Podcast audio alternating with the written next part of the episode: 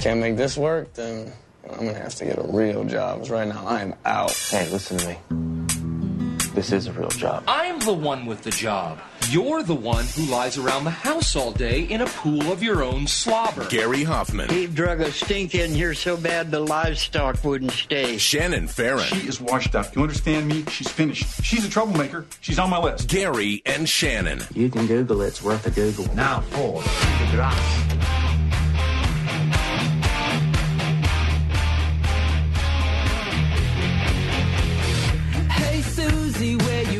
KFI AM 640. It is the Gary and Shannon Show. Everyone here at KFI wishes all of you a happy new year. The following is a encore presentation of the best of Gary and Shannon. Let's talk about rectums, shall we? And that concludes our encore presentation of the best of Gary and Shannon. Please enjoy your New Year's Day with the following musical selections. He says as he turns off the mic and walks out. Without naming names, let's go around the horn. Just a show of hands. Okay, let's start with this. Who here doesn't drink? Yeah, not really. Nick, yeah, I know that answer. I do. An unnamed part of the show. Don't out your. Yes or no? Are you you're. Oh, okay. All right. Nothing wrong with a little bubbly. I didn't want to booze shame anyone like what happened at 6 a.m. this morning. I ain't saying nothing. Was there booze shaming? Yeah, there was. Oh, no. Yeah, there was. And I had me with an epic hangover. Well, Happy New Year to you. Yeah, Happy New Year to ye as well. Layla Muhammad, Nick Vavarka, and Blake Doan. Hey, Blake. Happy New Year to everybody. I might repurpose, since it is 2020, I have the domain. Remember, you know, when you go to Starbucks, you can't say, I want a 20-ounce dark roast. You have to say venti, even though you're not in Italy. Venti is Italian for 20. You have to say venti. So when Howard Schultz announced his run for president, I immediately grabbed Howard Schultz ventiventi.org or .com, I think. And then he never bought it from me. But I think I can repurpose just venti because that was 2020. It is 2020. No, my cousins are Canadian from the British Columbia. They're the McLeods of BC, but they all played football at Oregon. So every couple of years, this happens where they rent an RV and they drink their way south until they run into Santa Clarita and their wives fly down separately because they're smart people. They will not do that. They will not play that game for 2 days in an RV with a bunch of drinking, farting Canadian men. And these are not like Justin Trudeau. These are like Western gun-owning Canadian guys. And, in fact, their mom is Ukrainian. So they're from the Bronco Nagurski side of the Ukrainian tree.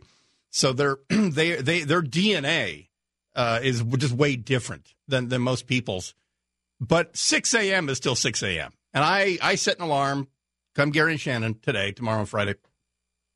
And at 6 a.m., even though they have an RV, for some reason they were wrapped up in blankets on my tile floor demanding that I start a fire in the fireplace. I'm like, no, go out and chop a tree down. You're Canadian. And so anyway, that's we heard a lecture. We heard a lecture about people regretting not partying last night. That's all that happened. A very great young guy here at KFI just said, yeah, I regret not partying, and he got lectured. So anyway, they didn't want to hear that, so I turned KFI off. I'm just saying. The other thing, that, and Nick and I were talking about this, that happens today, is you'll hear all over, you know, Good Morning America and everything, they'll have a doctor in to talk about curing your hangover. And my only question is always, did that doctor go to Wazoo? Oh, he didn't? Okay, well, bye. I'm switching channels because I got my doctorate in that at this place called the Washington State University. And so I am the subject matter expert on this, and I would pass on my knowledge, I think, to Nick, who may need it down the road. Sure, I could use it. Though, but I got to say, you're very high functioning. If you did, what did you do last night? I went to my parents, didn't get too crazy, and then I was home by 10. And then I just I had a couple of Rolling Rocks, and then I fell asleep. What I did when I got the word late Sunday night that I wasn't coming in on Monday and Tuesday, the daughter and I made Monday our New Year's Eve, so we went up to Morro Bay and we did our Jump in the Pacific ritual to wash away 2019 on Monday. I had a blast, had a really really fun time. And so what did I do last night? Well, I just call it McClouding. So I McClouded. And we wound up, since it was just a sausage fest, we just wound up watching the final four episodes of Mandalorian. Oh, good choice. Yeah, and then after the episode seven, the second to last, then we stand up to it for a run outside pee break, and we find out none of us can stand, really. So that happened, and then we watch the final episode. And I have to rewatch. It's one of those things where I got to rewatch it today. But here's the deal. Here's what my cousins know, and here because it's in their DNA. And here's what I know because I went to Wazoo. Water is the key. The whole scam about Alka-Seltzer is that it makes you drink water. There's nothing in the Alka-Seltzer that you're not going to get in an aspirin or an ibuprofen or whatever. You have a headache because the blood vessels in your head have contracted because you're dehydrated. Because alcohol is a diuretic. That's why you pee more when you drink alcohol versus drinking water. So you have to replace the water. That's why, if you have that autopilot that you're given as you leave Pullman, Washington, after the Washington State University, then you have that autopilot right before you stop remembering stuff from last night. You go to the sink and drink a big glass of water, and possibly if you're a baller, if you're in the pros, you pop two aspirin right then, because there's nothing worse than, never mind the banging hangover at 6 a.m. It's the wake up at 4 a.m. when you just have to urinate like a cow, and if you don't think of that beforehand, so you have to manage it. You have to first of all know what the end state is. I'm going to be blind drunk, which is not me last night. But I just know this from when I was in college, and I would do that sort of thing. We would write down on our planner, blackout drunk. And right before you black out, you take a pee and you drink a bunch of water. And then whatever happens, you wake up at least hydrated and dry in the pants. So you can, wherever you want to pass out, in the snow of Pullman in December or January 1st, great, not a problem. Edward R. Murrow, you know what? That's all I know. I defend this as people from Wisconsin are driving to the Rose Bowl saying, I can't believe that guy is enabling people and teaching them how to drink. If they don't know how to do that, how come my guy in the radio is telling them that? Edward R. Murrow. We name awards in radio. In fact, an Edward R. Murrow winner, Steve Gregory, will join us next hour. Everyone in radio wants an Edward R. Murrow Award. Layla Muhammad, have you ever won a Murrow? Oh, thanks for saying Layla's never won a Murrow. Well, no, I'm just saying, have you? No. I haven't. I don't think I've ever applied for one, though. I know. That's kind of the unspoken thing. I never submitted work. Because, you have to know that you have a strong piece of work that may even be a contender for Murrow. And you have to be kind of a crap weasel. No, yeah. I know some great Murrow winners. Why are you winking? The point I'm making is, do you know what Edward R. Murrow's alma mater was or is? Washington State University. I didn't know that. Cougar. But it was Washington State College when he went there. So, and believe me, the movie Good Night and Good Luck, that Clooney movie about Edward R. Murrow, which is a great movie, when Murrow was in London during the Blitz and his famous, this is London and all that, he and Walter Cronkite and all of Murrow's kids, the legendary Murrow's kids, they drank like fish every single night. They were hooching it up, and Murrow's rule with these guys was be ready to play the next day. I don't care. We're all, we're at war. London's at war. America wasn't at war yet, but Edward R. Murrow was coming live on the CBS radio network from London. During the Blitz, he would describe the fires in East London and all that. He was hung TF over, and so was Cronkite and those guys. Where do you think Edward R. Murrow learned that? He learned that at the Washington State University. So my bona fides on this are, and by the way, the evidence, it's January 1st, 10:15 in the morning. I am sitting here, I think, at 90% efficiency, maybe 85. I might be at 100% next hour. That's all I'm saying. So listen to what I'm saying. I don't think I have to tell the Duck fans how to do this, but you Wisconsin fans, well, they're hardy people in Wisconsin. And I'm sure they're all in their rental cars trying to figure out who this guy is. And is this really Los Angeles radio that we're listening to? Yes, it is. But as for today, we are your duck station of record. Rose Bowl kicks off at is it 2 or 3? It is at 2 p.m. Okay, it's at 2 p.m. There we go. And by the way, a little secret about the B2 that you saw this morning. Little secret I found out, not the hard way, but kind of the fun way, about 4 years ago. When we come back, it really is the Gary and Shannon Show. Let's talk about rectums, shall we? Right after this, rectum talk on Rectum. I don't even know him. KFI AM 640, live everywhere on the iHeartRadio app. Gary and Shannon. Happy New Year, everybody. Live everywhere on the iHeartRadio app. And the Pope is coming under fire in some circles and not so much in others. Stories that we're tracking, and I'll get to this here at length in a minute. Iraqi protesters have withdrawn from the perimeter of the U.S. Embassy in Baghdad. Let me tell you about the Rose Bowl.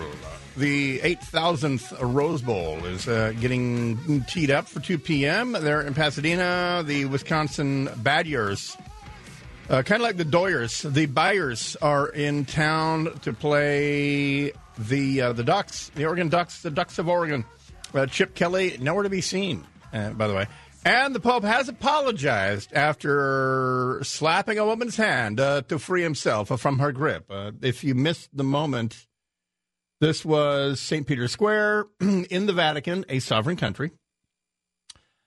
After his Christmas message, and you know what? I don't know. Is this the perp walk? Is he walking? I think this is after the message, and he goes and he blesses the crowd, greets, and he does a meet and greet, a grip and grin line.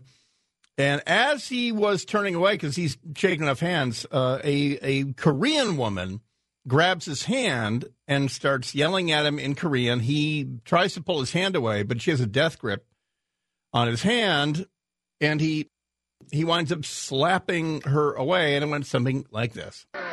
He's working the line.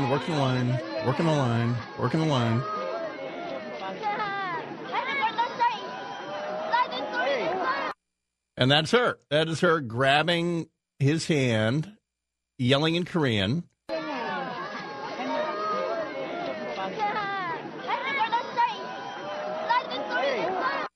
And then, for some reason, Sky News buffers at that point. But real life doesn't buffer. That's my warning. That's my advice to all you kids here for 2020. Real life doesn't buffer.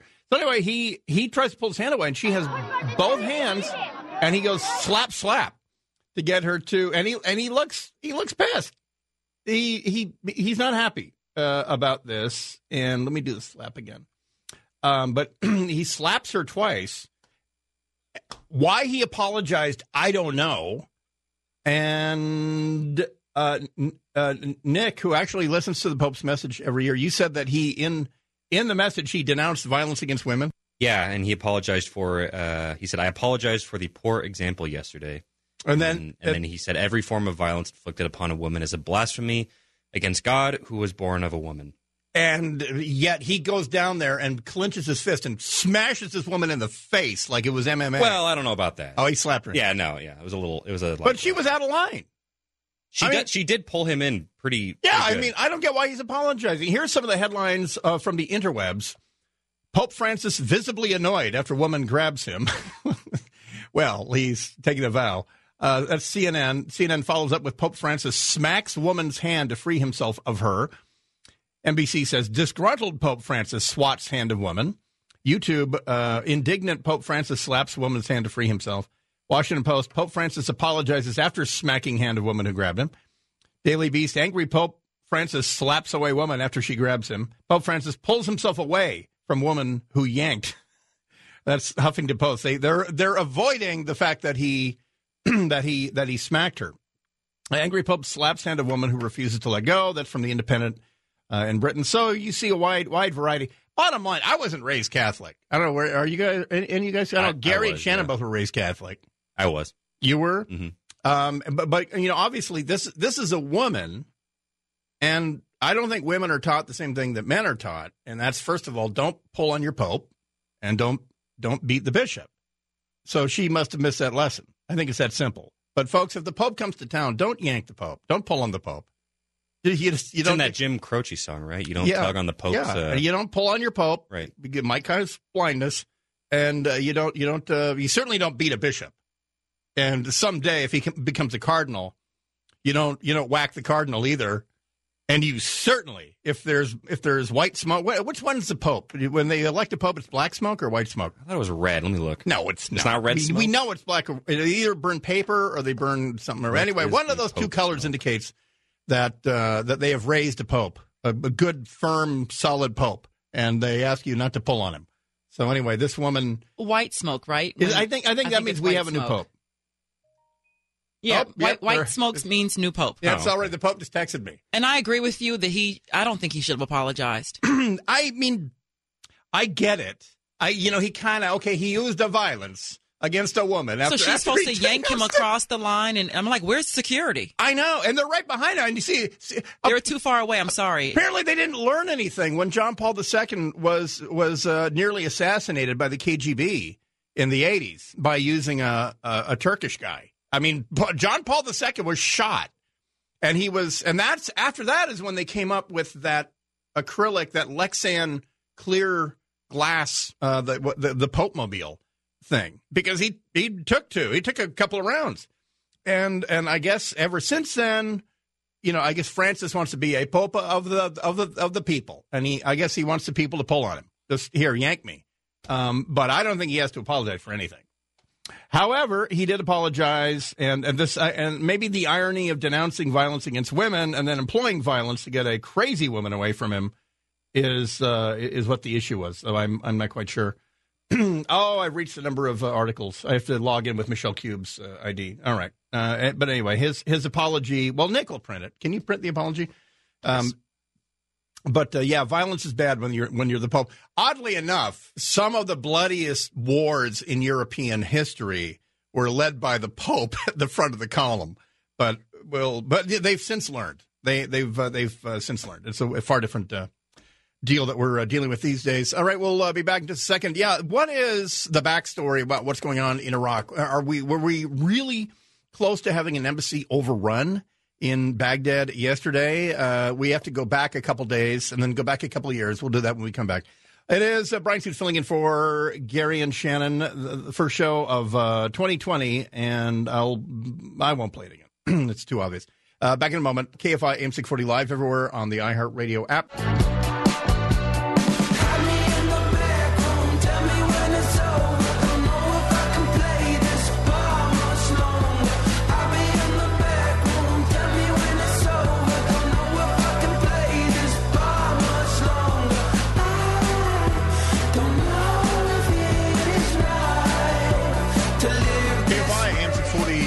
Gary and Shannon show. Brian Suit filling in for Gary and Shannon.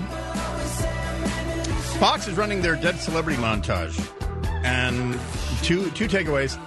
One of them, I don't want to say the name, out of respect for maybe the fan. I didn't know who the guy was. But the other one, I didn't know Danny Aiello died. When did Danny Aiello from Do the Right Thing and mob movies and Papa Don't Preach that he was the dad in Papa Don't Preach, which is a pretty seminal video. But he died? I didn't know he died. Anyway, he died. It was December 12th. Oh! It was recent. I shut down. Yeah, like most people, I shut down in December. No more news. Just stop with the news. James Ingram. That's a loss. Phenomenal voice. James Ingram. There you go. And we lost another monkey. Peter Tork. I don't recall hearing about that. But the world lost another monkey. Well, so in Iraq, and if you're burning Donald Trump because he said Iran will pay the price for what's going on in Baghdad, and you're saying no, dummy, it's actually the embassy in Iraq, then you're going to want to listen really, really closely. For you see, Iran has been interfering in Iraq since we overthrew Saddam. Iranian-funded militias were the primary enemy around the Baghdad area. The so-called Mahdi militia, backed by or led by a young man by the name of Muqtada Sadr, whose older brother and dad were actual religious studiers and clerics and were respected men. So Saddam killed him. So the son, Muqtada, skived off to Iran. And by March of 2004, we literally had a kill-on-sight order for Muqtada Sadr and his militia. They started wearing AirSat's uniform. We were given a very broad description, but it became really clear who they were on the streets, and we had shoot-on-sight orders. I'd never seen such a thing, but it was a war, and it's customary in war to kill as many of the enemy as possible. And that's the guiding principle that they were following.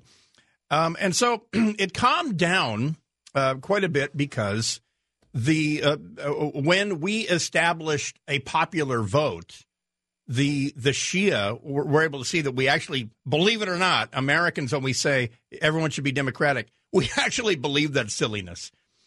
And so we held an election. The Sunnis said, we don't buy it. The Shia said, I can't believe this crap. Hold my chai, and we held a vote. The Sunnis immediately felt like, oh, we missed out. They're actually counting the votes. This is a real thing. So it sort of calmed down. But the deal is, we always knew behind this, the Iranians were injecting Islamic Revolutionary Guard Corps guys, these guys from what's called the Quds Force, which is the external terrorist branch of the Iranian government. They were injecting them into the Baghdad area. Into some of the other towns, Najaf and Karbala, where we were fighting them, because the next day we would see in the world's largest cemeteries in Najaf, Iraq. It's a Shia cemetery. So a lot of these guys were conveniently killed in the town that they would want to be buried anyway. And the next day we could see new boards, new effectively headstones, and they were in Farsi. They were not in Arabic. You had to know the difference. And so we could basically do battle damage assessments. It was really clear that they were funding some of these militias. Okay, so you fast forward to the Obama administration, and when you say precipitous withdrawal, that really undersells it. Obama ran saying, I'm not Bush, I'm getting us out of Iraq. Well, the problem was you just can't unbreak it that fast. And the Pentagon had said, well, we actually need like 5 years to rebuild this army. You can't just snap a finger and say, there you go. You have an army. You don't need us anymore. We didn't let the Germans have an army for 10 years, till 1955. And we had to remake the Iraqi army. And so that became painfully obvious when ISIS invaded, coming on 7 years now, when the Iraqi army, even for them, the Iraqi army set a record for walking backwards. And I mean, the U.S. Army was 2-0 against them and set a world land speed record in 1991 of making an army walk backwards. But when ISIS showed up, they said, we can beat that record. And the Iraqi army was either hauling ass back to Baghdad or they were walking as fast as they could backwards. And thousands of them were overrun by ISIS and executed the whole. It was really obvious that they couldn't defend themselves. So for the Iraqis, there was two choices they had. Beg for the Obama administration to be the administration that said we were going to get out and then resends a gigantic, maybe an entire division back to Iraq. No way was Obama going to do that. So they turned to the devil they knew, Iran, and they invoked Iranian money. The Iranians said, hey, what luck? We're right next door. We already have a skeleton of a militia. We'll come in. We'll pay for their equipment, pay for their training. Hell, we'll even lead them. We will come to Iraq's rescue. And sure enough, Iran came in with the Popular Mobilization Units, or PMUs, as they were called. They barely listened to the Iraqi Ministry of Defense, which the NATO and the U.S. Army led a breakneck get Iraqis up to speed effort in 2015, 16, 17. And it worked, by the way, phenomenally, because the Iraqis are smart guys, and they are good soldiers when properly trained, equipped, and led. And so we properly trained them, equipped them, and led them. And Iraqi special forces are very good. As long as they're not politicized, that's a problem. Is once a government finds out they have this weapon, they have these guys who are pretty much the best guys on the battlefield when we're not around, you know, it becomes political. So anyway, we retrained the Iraqi army. They were able to assert themselves over these militias because the deal was the militias are Shia-based. They're Shia Islam-based, and they take their orders out of Tehran, not Baghdad. So when they were liberating Sunni areas north of Baghdad, they were not nice guys, and that threatened to re-tear some of the divisions that Iraq had worked so hard to heal. And if ISIS did anything good, it was that. They reunified Iraq, but the Iranians were still trying to divide it up by religious lines. And so ISIS is now a low-level insurgency in Iraq. They're not an organized army like they were. So the Iranians didn't stand down the militias, and they're a threat to the civilian government. And they now are asserting themselves because the Iranians want zero Americans in Iraq. None. Zero. Not even a residual force in the embassy. And so from time to time, they take shots at Americans. And what they did last week was they fired rockets at an American base north of Baghdad. One of the rockets killed an American contractor, a civilian contractor. Well, we know the exact firing point, the point of origin of rockets and mortars. We have a radar. Every country on Earth has a radar that can extrapolate backwards where the rounds came from. It's not a guess. I mean, we know down to a 10-meter square where the rocket came from. So on Sunday, the U.S. Air Force struck 5 of these bases. These are the Iraqi militia bases funded and led by the Iranians because they don't freelance it. Somebody told them, shoot those rockets at that base. Let's get the Americans out of here. That's why they did it. So we retaliated, bombed the bases, and we killed a bunch of Iranians and a bunch of Iraqi militiamen. So this was Sunday. So it was crystal clear that they were going to do something back. And what they did was they brought hundreds of members of one of the militias outside the U.S. Embassy, which is the largest U.S. Embassy in the world. It's huge. We took over one of Saddam's palaces. The CIA has their own palace in the embassy. They're called OGA, Other Government Agency in Iraq.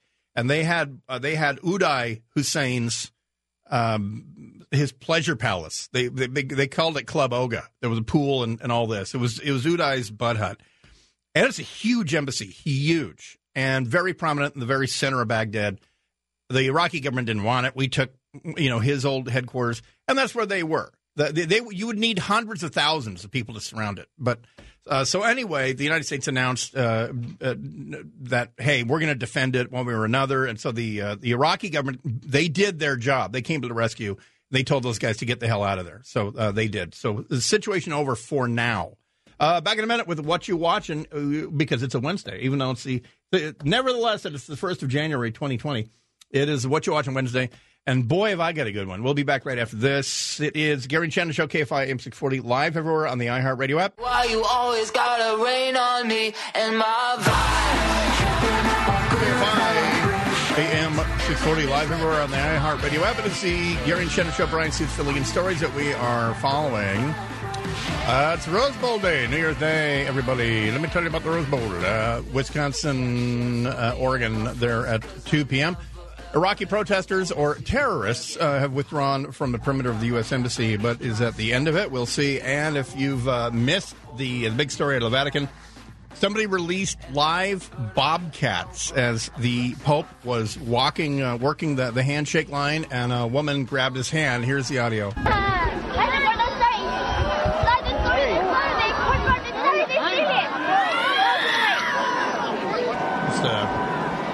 There's the bobcats. The papal security is ineffective, absolutely paralyzed as live bobcats are running around the Vatican. It was just it was disturbing, to say the least. Well, it's Wednesday. That means it's What You Watching Wednesday. The following program is brought to you in living color. What you watching in there? Americans love television. They wean their kids on it. USA television much better. You've been watching too many of those live television shows. Well, I'm late to the party on You on Netflix. And by the way, shout out to Amazon because they sponsored a float in the Rose Parade this morning. And it's promoting an upcoming Amazon movie, not a series, but a movie. So it's a float that did nothing but promote a movie. And you know what it did? It made me go look it up. It's Troop Zero on Amazon. And that comes out, I guess soon. And then because I'm Mr. Clickbait, I clicked on this Will Ferrell, Julia Louis-Dreyfus movie called Downhill, which comes out on Amazon movie comes out on Valentine's Day on February 14th, 2020, which will be the 101st anniversary of the Colt 1911. No, it won't be. 108th. Anyway, so it worked. I mean, I don't know how much that float costs, but we watched it, I don't know, 2 or 3 minutes of time on national TV.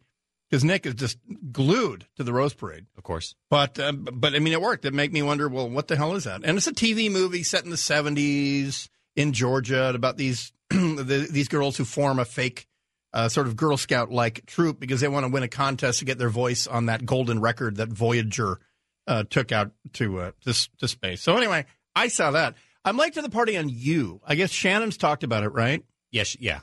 And Monica Ricks, they've both binge watched it. I heard Shannon say she's in season 2. I got to say, okay, and if you've noticed, I've mentioned 2 women who like the show. I stand here to tell men, you got to watch You, Y-O-U. Me and producer Victor were talking about the fact that he found it liberating that I admitted to him that I watched You. And he went, yeah, I watched it too.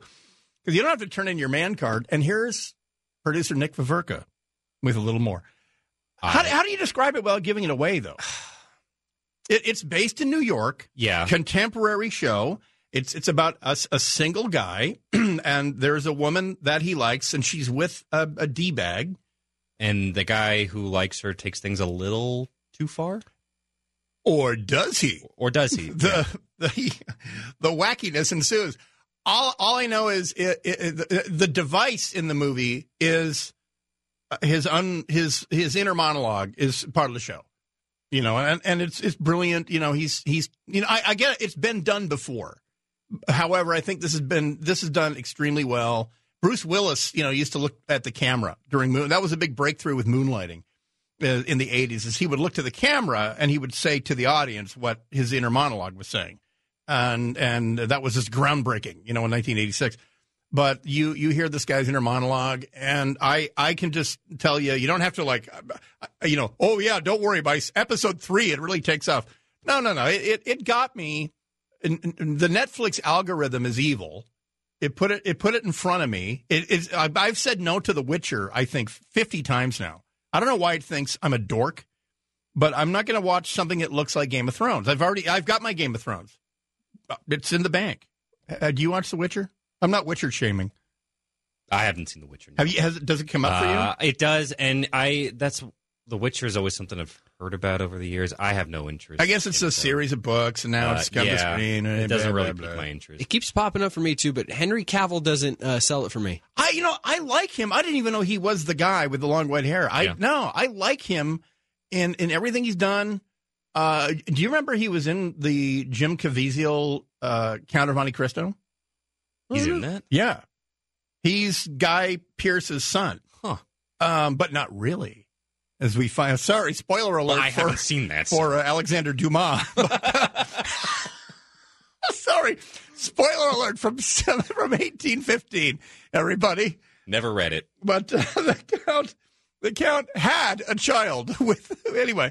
So anywho, now I like Henry Cavill, and he does a better American accent than most Americans. You know, I was outraged when an Englishman became Superman, but he's a good Superman. But now there's a new Superman, isn't there? I thought he was a good Superman. But I'm not going to new Superman. I don't want to see supernatural swordplay because it's, you know, Game of Thrones was its own thing, And now there's a zillion competitors, you know, in books. So I'm not going to watch. It just keeps putting it up because I'm watching episodes of Meat Eater because a friend of mine was in a couple episodes. So when I watch Meat Eater, which is a hunting show, a real actual hunting show, then it puts up The Witcher. So I don't know why. I was afraid it was a dork alert. That's what I was sort of afraid of. Well, what are you guys watching? I know we only have 10 seconds. Let's carry it over. There's no, you know what? It's 1st of January. There's no format. We're going to keep doing what you're watching. Sure. Also, next hour, I got to talk about that one deal. That one deal outrages me. 800-5201-KFI. If that deal pisses you off as much me, I'll want to hear from you. 800-5201-KFI. Call in about that one deal. Back in a second. It is Gary and Shannon, KFI, AM640, live everywhere on the iHeartRadio app.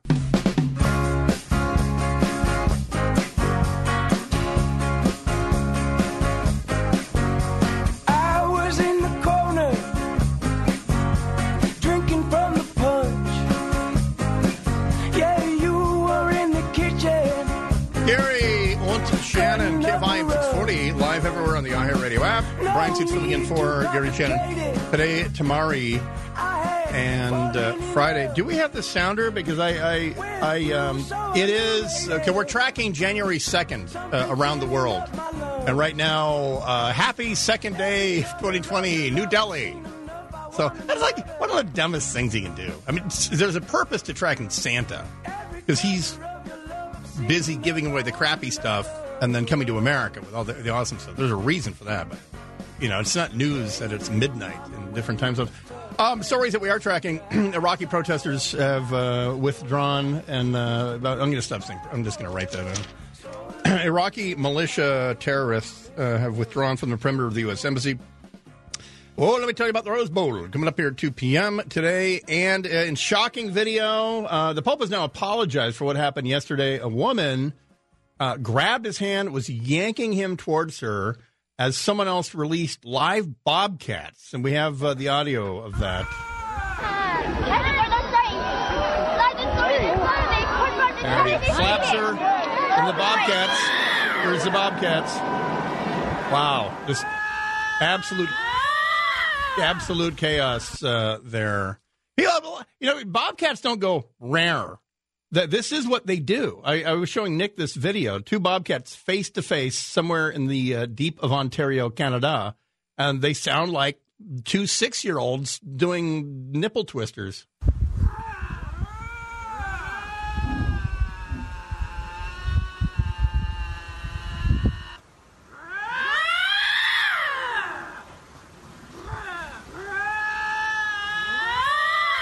I mean, it sounds like my daughter doing a bobcat impression. But anyway, that's but that wasn't what that was. That was different. Anyway, live bobcats released in the Vatican. Steve Gregory is long time, my man. Yeah, buddy. How are you? I'm sorry for what I called you, but they laughed in there too. I'm just not going to say it on the air. Why not? I'm not offended. I guess. I don't know. Should I be offended? Did you go to a costume New Year's Eve last night and you left your Sebastian Gorka costume on? What are those pills he sells at Fox? I don't know.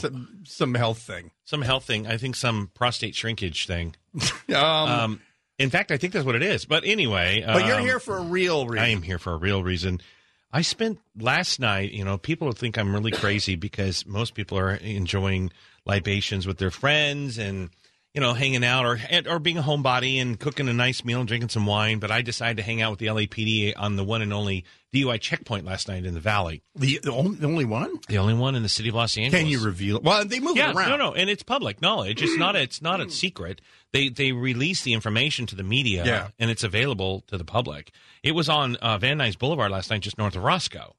And they pick these locations based on a number of factors, and the most important of which is that there's got to be ingress and egress for vehicles, for safety vehicles, and for people who don't want to go through the checkpoint. That's real close to 405.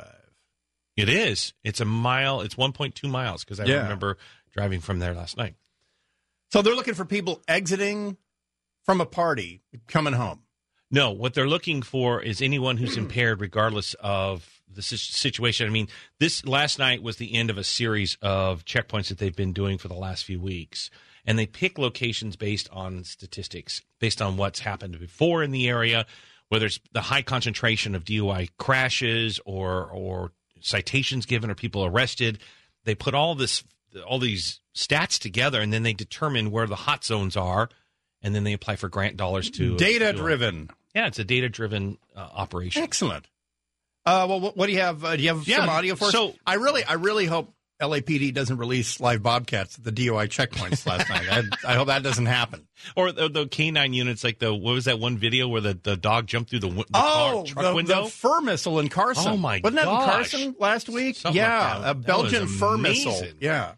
And speaking of, I want to go back to something since it's you and I talking. Did you see the video? I posted it on my Instagram last night. The video that was released with the Ospreys that dropped off the Marine detail? Yeah.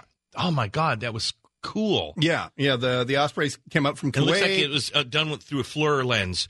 Yeah. Yeah. It was shot by a drone. And so they flew the Marines into Baghdad International Airport, or BIAP, and then they shuttled them on Ospreys into the green zone. That international zone, as it's called now. I thought that was some of the coolest footage, and it was so neat to see those guys, and then they get off. It's just cool. I wanted to ask. As soon as you saw it, I just them out the back, and it was neat. I love our military like that. I think it's cool to see that stuff. So anyway, I got some sound of officers questioning some people that they think might be impaired. So they're seated behind the wheel, right? So at the checkpoint. And so people know that the supervisor on duty will determine what the pattern is, the formula or the pattern in which people are stopped. And the LAPD has DUI specialists. Oh, yeah. Yeah. If they pull you over, they'll call that guy from across the valley to come and so that the arrest sticks. The people that were on last night, they had six highly trained DUI officers from different bureaus and different divisions around the city working on this detail last night, and they are trained to look at body language and look at, reactions to questions and take pulse. I mean, I didn't know that they did that roadside like that. Before you even get out of your vehicle, you put your arm out there and they're taking someone's pulse. So your pulse is racing because you're terrified because there might be live bobcats. Yeah. So this particular case last night, when I first got there, they were doing every six vehicles were automatically being stopped. And this is to avoid any kind of profiling or any kind of subjective selection of any kind. Every six extremely low-profile, tired Oldsmobile Cutlasses from 1978? No. Every sixth vehicle doesn't matter. The only vehicles that are usually exempt from an operation like this in Los Angeles, I can't speak for other cities, city buses, semis, 18-wheelers, delivery trucks. Those kinds of vehicles are usually exempt and put through another lane. Let's play this audio because we got to take a break. Yeah. We'll come back with more. Well, okay, let me see if I can find the shortest one here. So what I'm going to do is I'm going to play this young man, 19 years old, and I asked an officer, this guy's already been pulled out of his car, asked to get out of his vehicle, stepped to the side, Q&A'd. I asked the officer afterwards sort of what tipped him off, and this is, Blake, this is going to be Boy AA. This is going to be Bravo kind of Alpha Alpha. Yeah, Bravo Alpha Alpha. It's a composite of the interview and kind of how it unfolds. As he drove by, I smelled the marijuana. He came then to Station 1, and then I walked over here and spoke with him. What was the first thing that tipped you off about that young man? So you see the eyelid tremors. Yeah. So when he tips his head back and closes his eyes, you see the eyelid tremors. Ah. And so it's like this flutter of the eyelid. So that's the first thing. And then he had an elevated pulse and dilated pupils. What were you thinking? Me, I was just going to go and take her to where she needed to go and then just come back real quick. Taking a hit and then driving, did you think I'm still like he said, I'm still where the point, like, I can still control it. He's high AF. You didn't know that, did you? No, I didn't. I didn't know that was still within the control, but I didn't know, like, I love how you're big. So tell me, did this scare the out of you? Yeah, it did.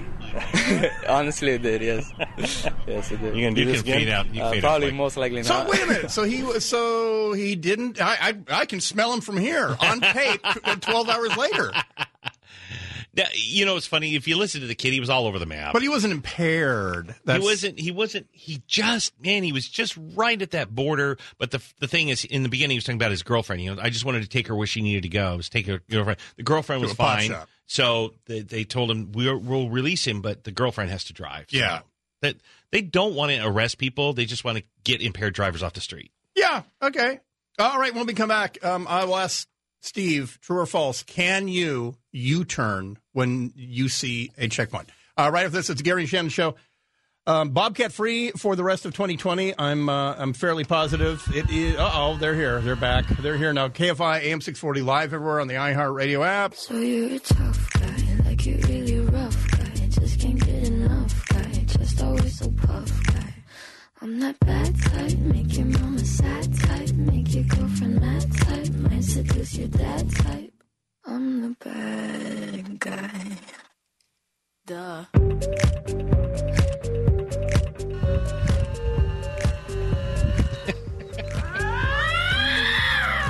Oh, you'd think they could keep the Bobcats off the Billie Eilish video set. KFI AM 640. Uh-oh. Well, Blake, it's on. Now it's on. I had such good Shannon drops. When we did that upgrade, that system upgrade, they all disappeared off my desktop. I suspect someone normally part of the show. I was going to say, I don't think they know. But she's the last person who's offended by this. By when I say this, I mean stuff like what we're playing. Brian Steve filling in for Gary and Shannon live everywhere on the iHeartRadio app. Steve Gregory here. He spent the night with the LAPD. That's kind of like LA Confidential. Silent night with the LAPD. I know. But you were at a checkpoint, the only checkpoint in the valley. Yeah. In the city. Hey, can I ask, if they're that serious and it's New Year's Eve, why is there just one? Well, again, they identified that was the hot zone based on their stats, and they had been doing them for the last few weeks, so they had them spread out all over the place. So sort of a scarecrow. Yeah, exactly. So it was by design; it wasn't random. They put a lot of time and effort in choosing that location. Okay, so this one time, I'm exiting the 5 at Osborne to gas up after – this is back when I was on till midnight on Dark Secret Place. And it's always a crapshoot, but I'd never seen a checkpoint. I pull off into a queue for a checkpoint. I didn't need the gas. I just wanted to get cheap gas in Sylmar and risk a shooting. I saw that. I didn't have the time. I want to get home. So I did a U-turn over a double yellow line right in front of an LAPD motorcycle cop. As I see the sign, it says checkpoint. I got on I-5, not a problem. I thought I broke the law. You did. I mean, the double yellow. It's the only law I broke, apparently. You can turn out of a DUI checkpoint. But not doing an illegal U-turn. Yeah. But that's why the locations are selected to where there will be someplace to turn legally, left or right or both, prior to the checkpoint, as opposed to funneling them and getting them for a minor traffic violation, which would be probable cause. That's so weird to me. It's almost like they don't want to find drunk drivers. Well, in this particular case, you know, you were talking about you did see some motors off to the side, and that's one thing they do is they do put motors on the perimeter of the checkpoint specifically to track people that are doing something illegal that way. But they do give everyone an option to legally avoid the checkpoint. And that's because a lot of people, according to these guys last night, a lot of people think there's just construction zones. They think they're, you know, that it's an accident, like you mentioned before. It's people are thinking it's everything but a checkpoint. They don't realize it, and and a lot of people don't even see the signs. They just see yellow. They just see the yellow, you know, the octagon or whatever, and they just think, oh, okay, something's going on. So attention, Wisconsinites and Oregonians. You're not in your states anymore. Right. You're at a DUI checkpoint line. You can turn and get the hell out of it. Right. But, you know, again, if you do anything illegal, I mean, if you do it fast, if you do it unsafe, you're going to be pulled over. And then if they smell alcohol or have a suspicion that something's not right, then they'll have probable cause. So back to your earlier question, you know, when they funnel people through the checkpoint like that, that's why there's a random selection process, because they do want to keep traffic moving. There's no – they understand it. That's why it's random. And then the supervisor on duty, if they realize if the traffic is starting to get gummed up a bit, they'll say, okay, we're going to take every 10. and then they'll let the other nine go through, you know, and just keep running through. They alter that, but it's always going to be a random selection process. Now, this audio I'll play for you now. I don't see we're getting too close at the bottom here. A couple minutes. Fire it. Oh, well, is there any bobcats in this one? No, there's no bobcats. Well, actually, there are, but in the form of a human. Oh. Blake, this would be couple alpha. Couple alpha. And this is the setup here basically is this younger couple got pulled over, and they were asked to get out of the vehicle because they suspected the driver was under the influence, and he didn't like it, neither did his wife. You say I'm drinking. I'm not drinking, bro. Am I supposed to know that? No. I need your badge number. Don't point at me. No. Relax. Put your hands down to your side. You're being recorded. Relax. I'm not relaxed. You gave me an attitude right off the bat. How am I supposed to know where you're coming from? I'm not your brother. Explain to me how am I supposed to know where you're coming from? I told you, I'm coming the church. That's what the last guy that I arrested, he told me he was coming from church. And he was drunk, okay? Stella, come here. Why? Esos vatos están esto el otro. Are they Belgian? ¿Por qué? Déjalo, voy a llamar al 911 ahorita. ¿Y por qué aquel hombre se está metiendo al carro? ¿Qué le tengo yo?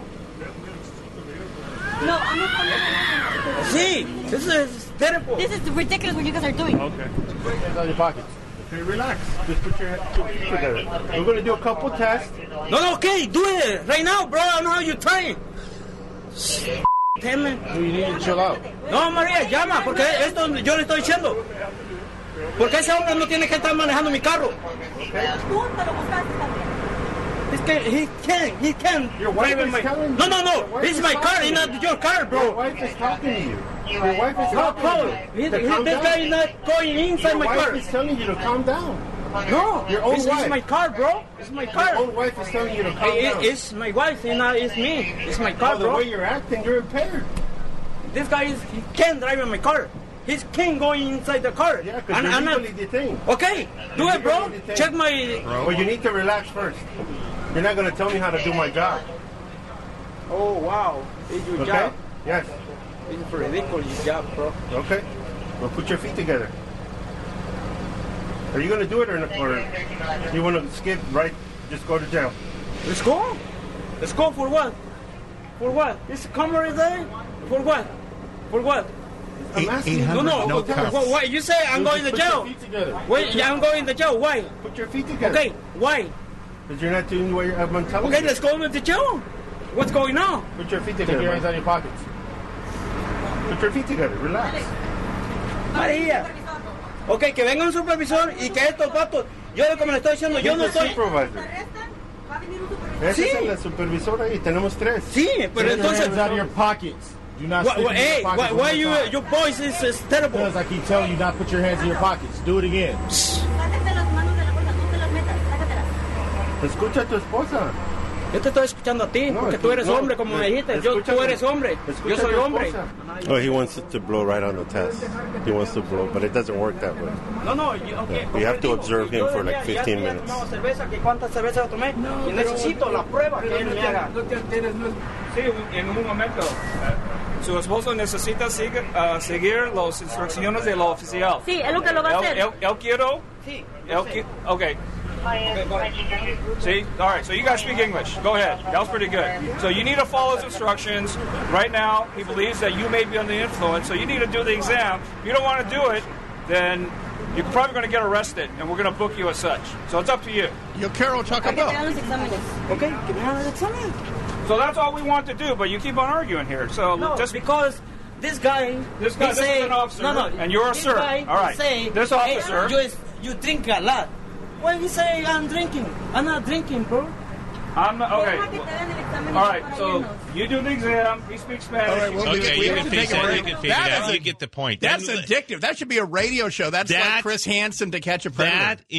That was a... What is that, Blake? Is that was how that to get arrested? 4 minutes? What, I can't remember.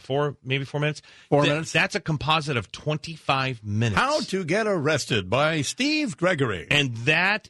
Think about the patience. That guy could have been arrested at any point during that conversation. That's right, bro. Failure to comply to a lawful command.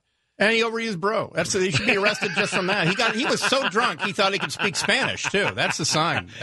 I was more afraid of the wife than I was him. We'll take a break and come back with Steve Gregory, who spent the night with LAPD at a checkpoint asking for people's seguridad. Back right after this, it is Gary and Shannon Show live everywhere on the iHeartRadio app.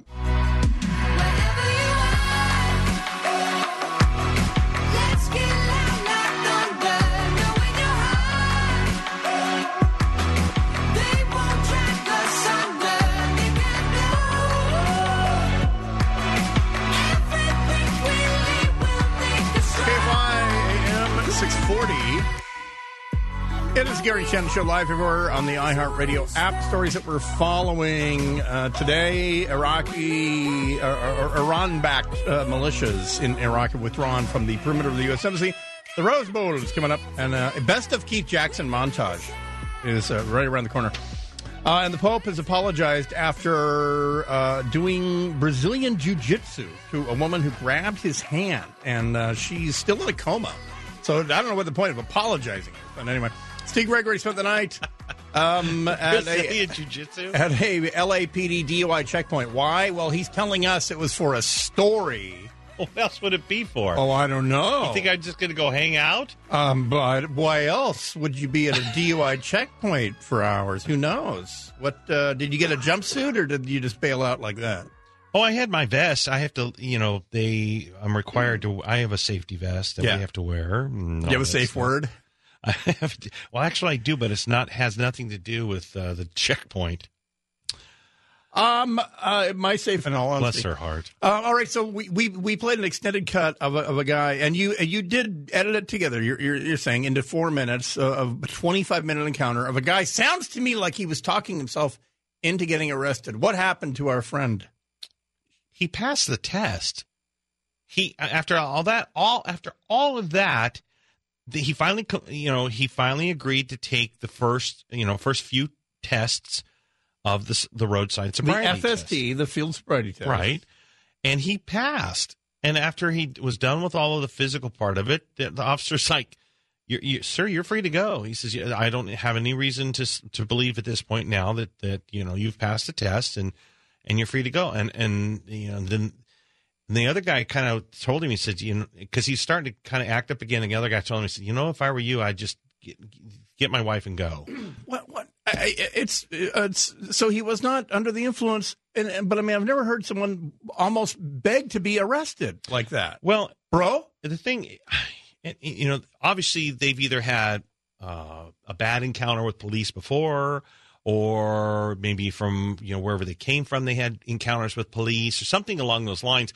But they were immediately defensive, and the wife, and they had a Chihuahua in the car, and she grabbed the Chihuahua, so she's walking around. That whole time you hear her, Mayor, back.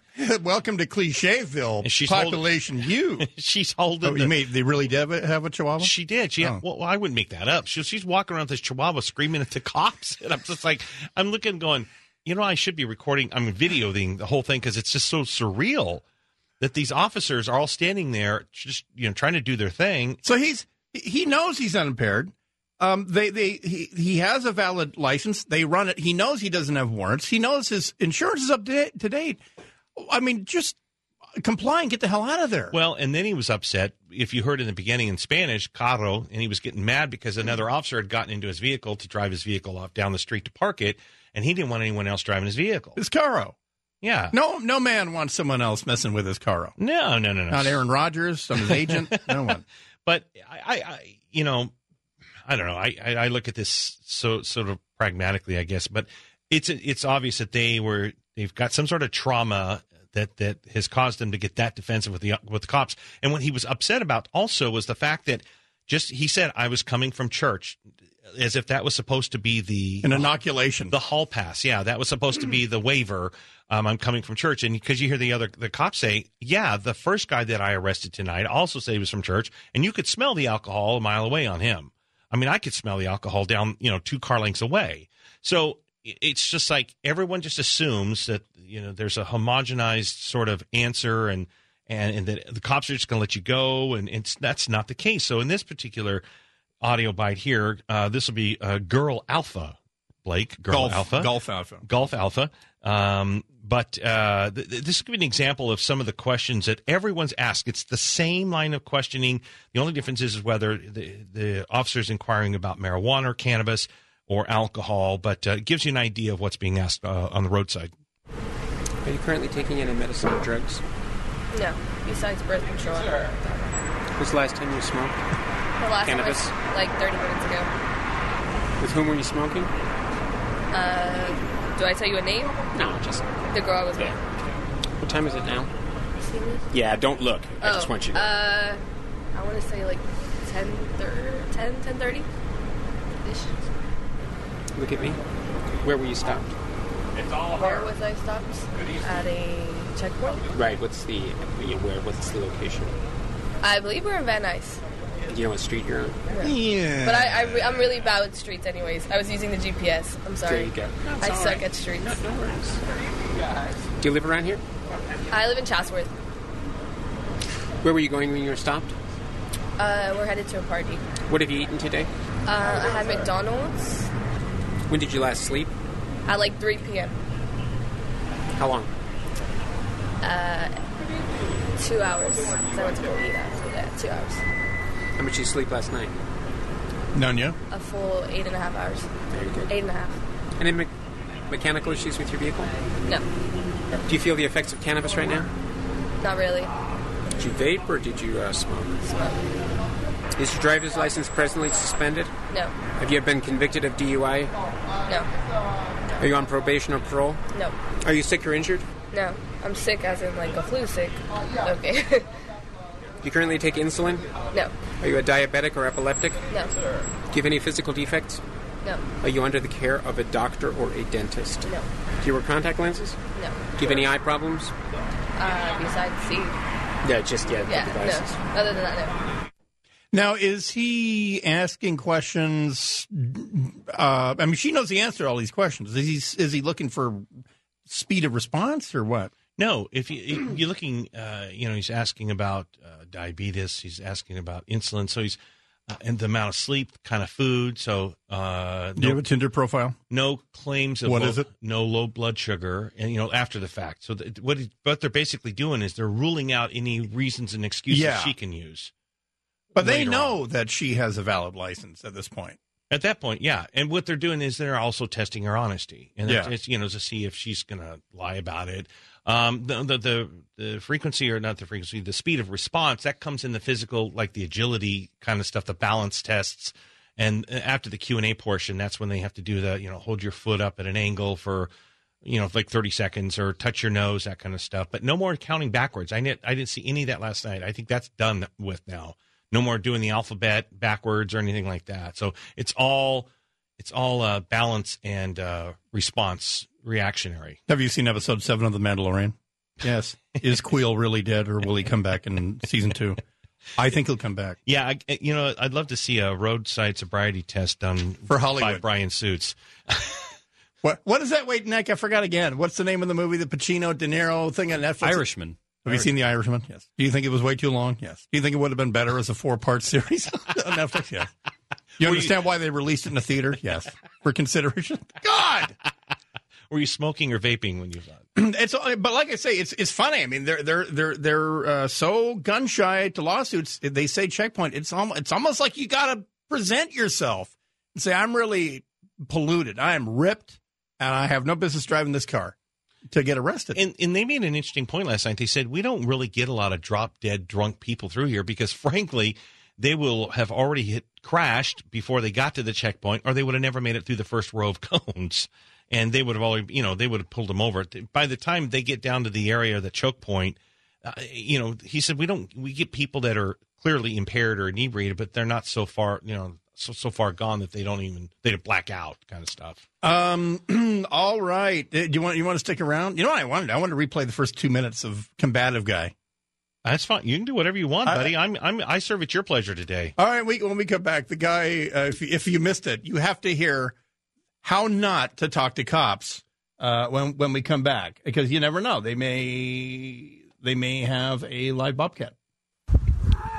You don't know. Back right after this, it is the Gary and Shannon Show. Brian Suits filling in KFI AM 640 live everywhere on the iHeartRadio app.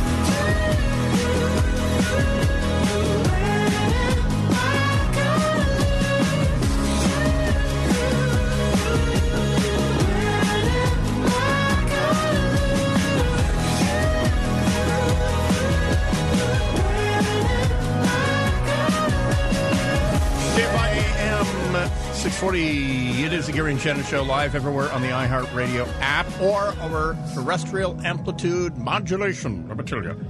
Steve Gregory's here. He spent the night out at a DUI checkpoint. Before we replay combative guy, okay, they do get someone. They ping on their demeanor, the smell, pull them out. They fail the FSTs, the whole thing. What do they do with the car and the guy? Do they transport him immediately? Impounding the vehicle is the absolute last resort. What they want to do is they want to give the person an opportunity to get a friend to come get it. They don't want to tow it. They don't want to do anything like that with it. But they can't leave it there overnight. So they're going to have someone. They need to settle that up pretty much on the spot. And then if there's legal parking somewhere, can they just boop?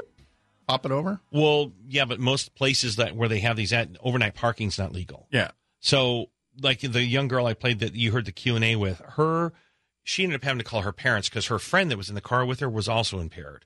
So the friend had to Uber away. The girl got arrested, and then the parents were called. When the parents got there about an hour or so later, the friend had taken the keys in the Uber off to her house and forgot to leave the keys. So then they had to track the friend down, and then that became a whole mess. I mean, this is what's so bad about all of this is that these young girls get in the car, they're going to a party, and they have no idea their lives are about to drastically change in the course of an hour. But they don't want to impound the car unless it's an absolute last resort. You ever see the Simpsons episode where Barney and Homer went to the Duff Brewery tour? And Barney got ripped, but Homer was driving, and Chief Wiggum had set up a DUI sting where he was a talking beer can, and they arrest Homer and they let Barney get behind the wheel and drive away, and he's anyway. I want to replay this, and again, the spoiler alert: this guy was not impaired, didn't have warrants, had a license, had insurance, owned the car he was driving. And had a chihuahua. And had no reason to be like this to the cops. But I forgot the cut. It's couple alpha. Couple alpha. You say I'm drinking. I'm not drinking, bro. I'm not supposed to know it. No. I need your badge number. Don't point at me. Relax. Relax. Put your hands down to your side. You're being recorded. Relax. I'm not relaxed. You gave me an attitude right off the bat. How am I supposed to know where you're coming from? I'm not your brother. Explain to me how am I supposed to know where you're coming from? I told you. I'm coming the church. That's what the last guy that I arrested, he was coming from church. And he was drunk. Okay? Stella, come here. Why? Esos vatos están esto el otro. Put your feet together, man. ¿Por qué? Déjalo, voy a llamar al 911 ahorita. ¿Y por qué aquel hombre se está metiendo al carro? ¿Qué tengo yo? No, I'm going to call 911 right now. See, this is terrible. This is ridiculous what you guys are doing. Okay. Hands on your pockets. Okay, relax. Just put your hands together. We're going to do a couple tests. No, okay, do it right now, bro. I know how you're trying. Shit, man. You need to chill out. No, Maria, llama, porque esto yo le estoy diciendo. Porque ese hombre no tiene que estar manejando mi carro. He can't. Your wife is telling you. No. It's my car. It's not your car, bro. Your wife is talking to you. Your wife is not calling. This guy is not going inside my car. Your wife is telling you to calm down. No, your own wife. It's my car, bro. It's my car. Your own wife is telling you to calm down. It's my wife. It's me. It's my car, bro. The way you're acting, you're impaired. This guy he can't drive in my car. He can't go inside the car. Yeah, because you're legally detained. Okay, do it, bro. Check my... Well, you need to relax first. You're not going to tell me how to do my job. Oh, wow. It's your job? Yes. It's a ridiculous job, bro. Okay. Well, put your feet together. So there's that guy. That's 2 minutes of that guy, and he drove away scot-free because he was not impaired, owned his car, no warrants, the whole thing. But you know what? I'm going to admit, where I come from, that's not how – if your goal is to go away safely, fine – because you're not impaired and get the hell out of here. That's not how you interact with Honky McGill. And, it's funny. As I call the it would be funny. We should do a poll that says, you know, should he have been arrested or should he have been let go? Because he certainly, he disobeyed lawful commands, and he posed a threat at one point when he had his hands in his coat because he had already escalated the situation. He was agitated, and there could have been there was a safety concern at this point, and that's where you could, because by now the officers they're closing in on him pretty tightly because they don't know what this guy's going to do, and it's scary stuff. It really is when you're standing there, and sometimes I take this for granted because I've been doing it for so long. I'm just kind of standing there with the microphone, and I'm thinking, at any moment, he could have pulled out a gun or a knife or anything. I don't know what he was capable of doing. And the wife chirping in the background about this is ridiculous. It's like, it's New Year's Eve, lady. Is this news to you? And then said this. She said this. No, I'm going to call 911 right now.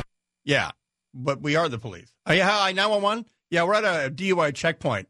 We're stopped at it. Yeah, can you get here immediately? And she wanted a Spanish-speaking supervisor, and there were 3 of them there. And that's when you hear the guy at the end, because he's bilingual, and you hear at the end of that clip, I don't care who he sleeps with. And, and he talks about at the end, he's like, listen, here's the deal. He's either going to comply or he's going to jail, period, end of story. And then he finally complies. But it took this supervisor to come over, which, by the way, was funny because he said, well, we want a Spanish-speaking supervisor. Well, the supervisor that came over is Asian, who speaks Spanish. But that's all it took him. But it took them to get. So I mean, I knew where they were headed and what they wanted to accomplish, but they didn't realize that they had supervisors there from all kinds of different backgrounds. They even had a Spanish-speaking bobcat. We're obsessed with this. So actually, though, it was a Roberto Gatto. So get Roberto Gatto over here. Get over. Talk to this guy. Roberto Gatto, talk to this fool. Anyway, whatever. I know people are raised to just throw it back at the cops. We're in Los Angeles. We're in America, where you have more rights than the police. That's the difference between America and Italy. You play that game in Germany. Oh, yeah. Tell the Polizei their job. Or Mexico. Try that in Mexico. Exactly. Where the guy might be Roberto Gatto. All right, Steve Gregory. Otherwise, you had a Happy New Year, huh? Well, I've had 2 hours of sleep. You wouldn't rather, nowhere else you'd rather be. Exactly. That is how you put the Steve and the Gregory right there. All right. Thank you very much for coming in. You got it, pal. It is Gary and Shannon, Brian Suits filling in, KFI AM 640, live everywhere on the iHeartRadio app. Oh, can you hear the drum hit? Let the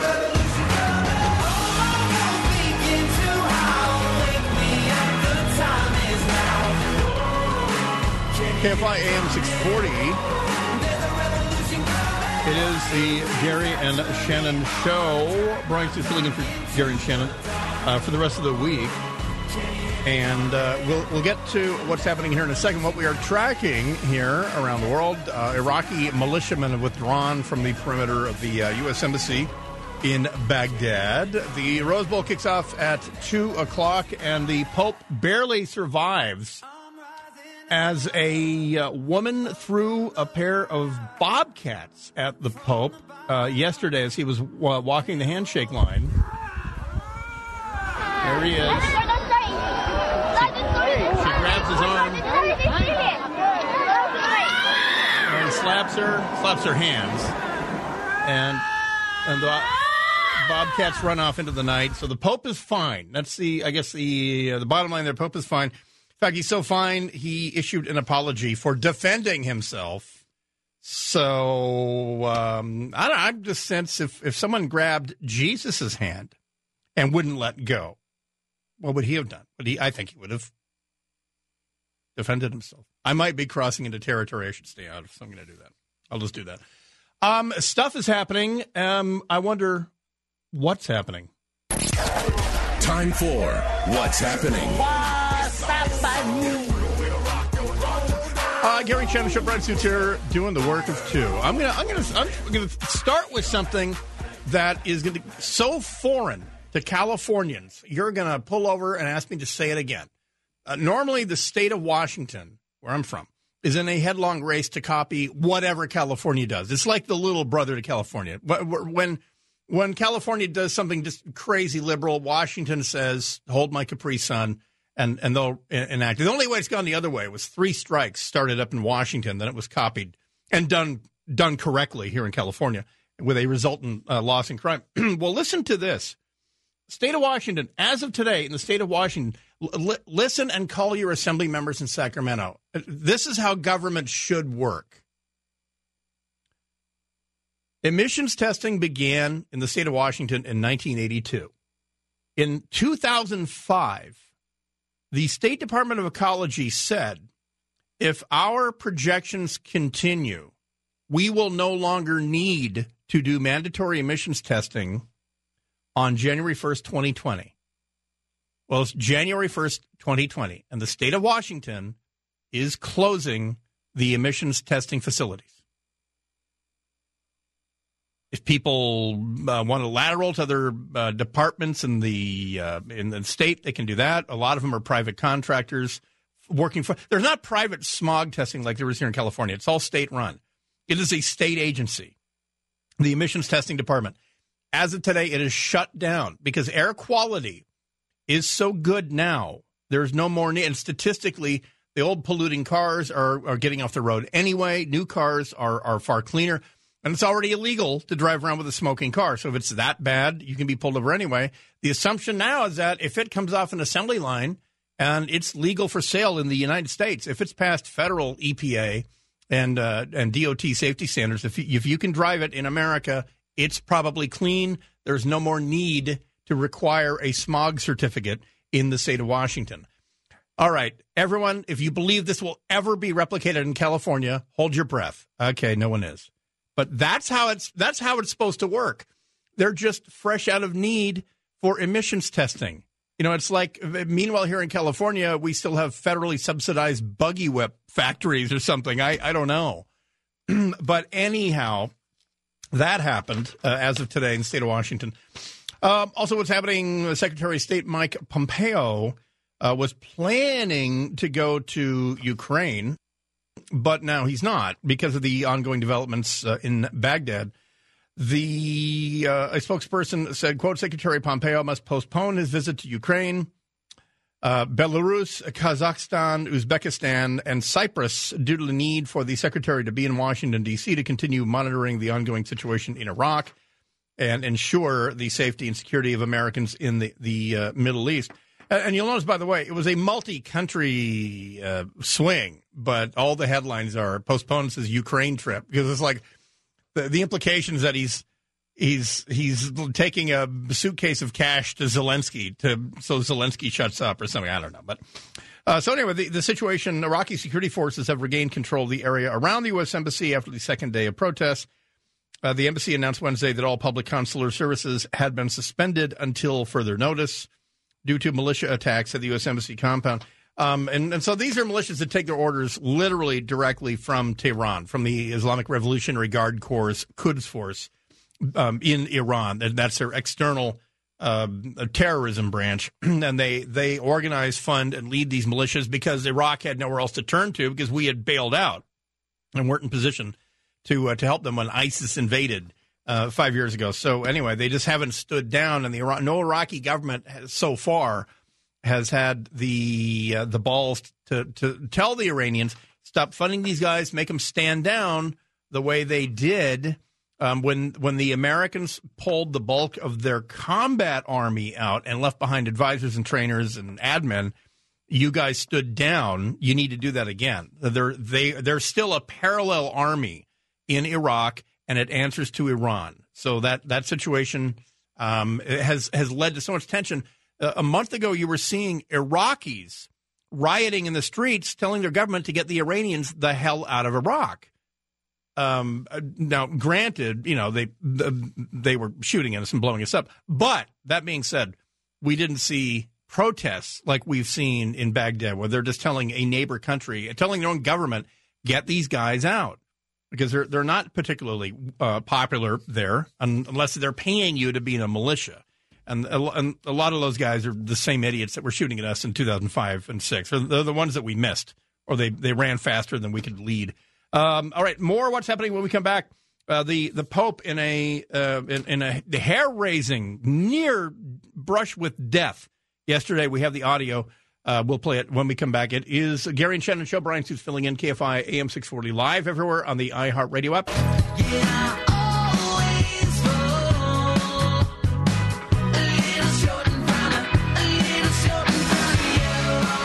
KFI AM 640, live everywhere on the iHeartRadio app. It is Gary and Shannon Show. Brian Suits filling in. A lot more happening. We'll get back to... Wait, we don't play the What's Happening intro a second time, do we? Or do we? No, just once. You want to? Yeah, Let's get back to What's Happening. All right, yeah. I've got papal comedy waiting. Time for What's Happening. What's Happening? Stories that we're following, we do have more breaking news out of the Vatican. He may have the patience of a saint, but everything has a limit. Pope Francis apologized earlier today from the Vatican for losing his cool and slapping the hand of a pilgrim who grabbed him as she released a pair of bobcats. She pulled him vigorously toward her as he was visiting a nativity scene in Vatican City.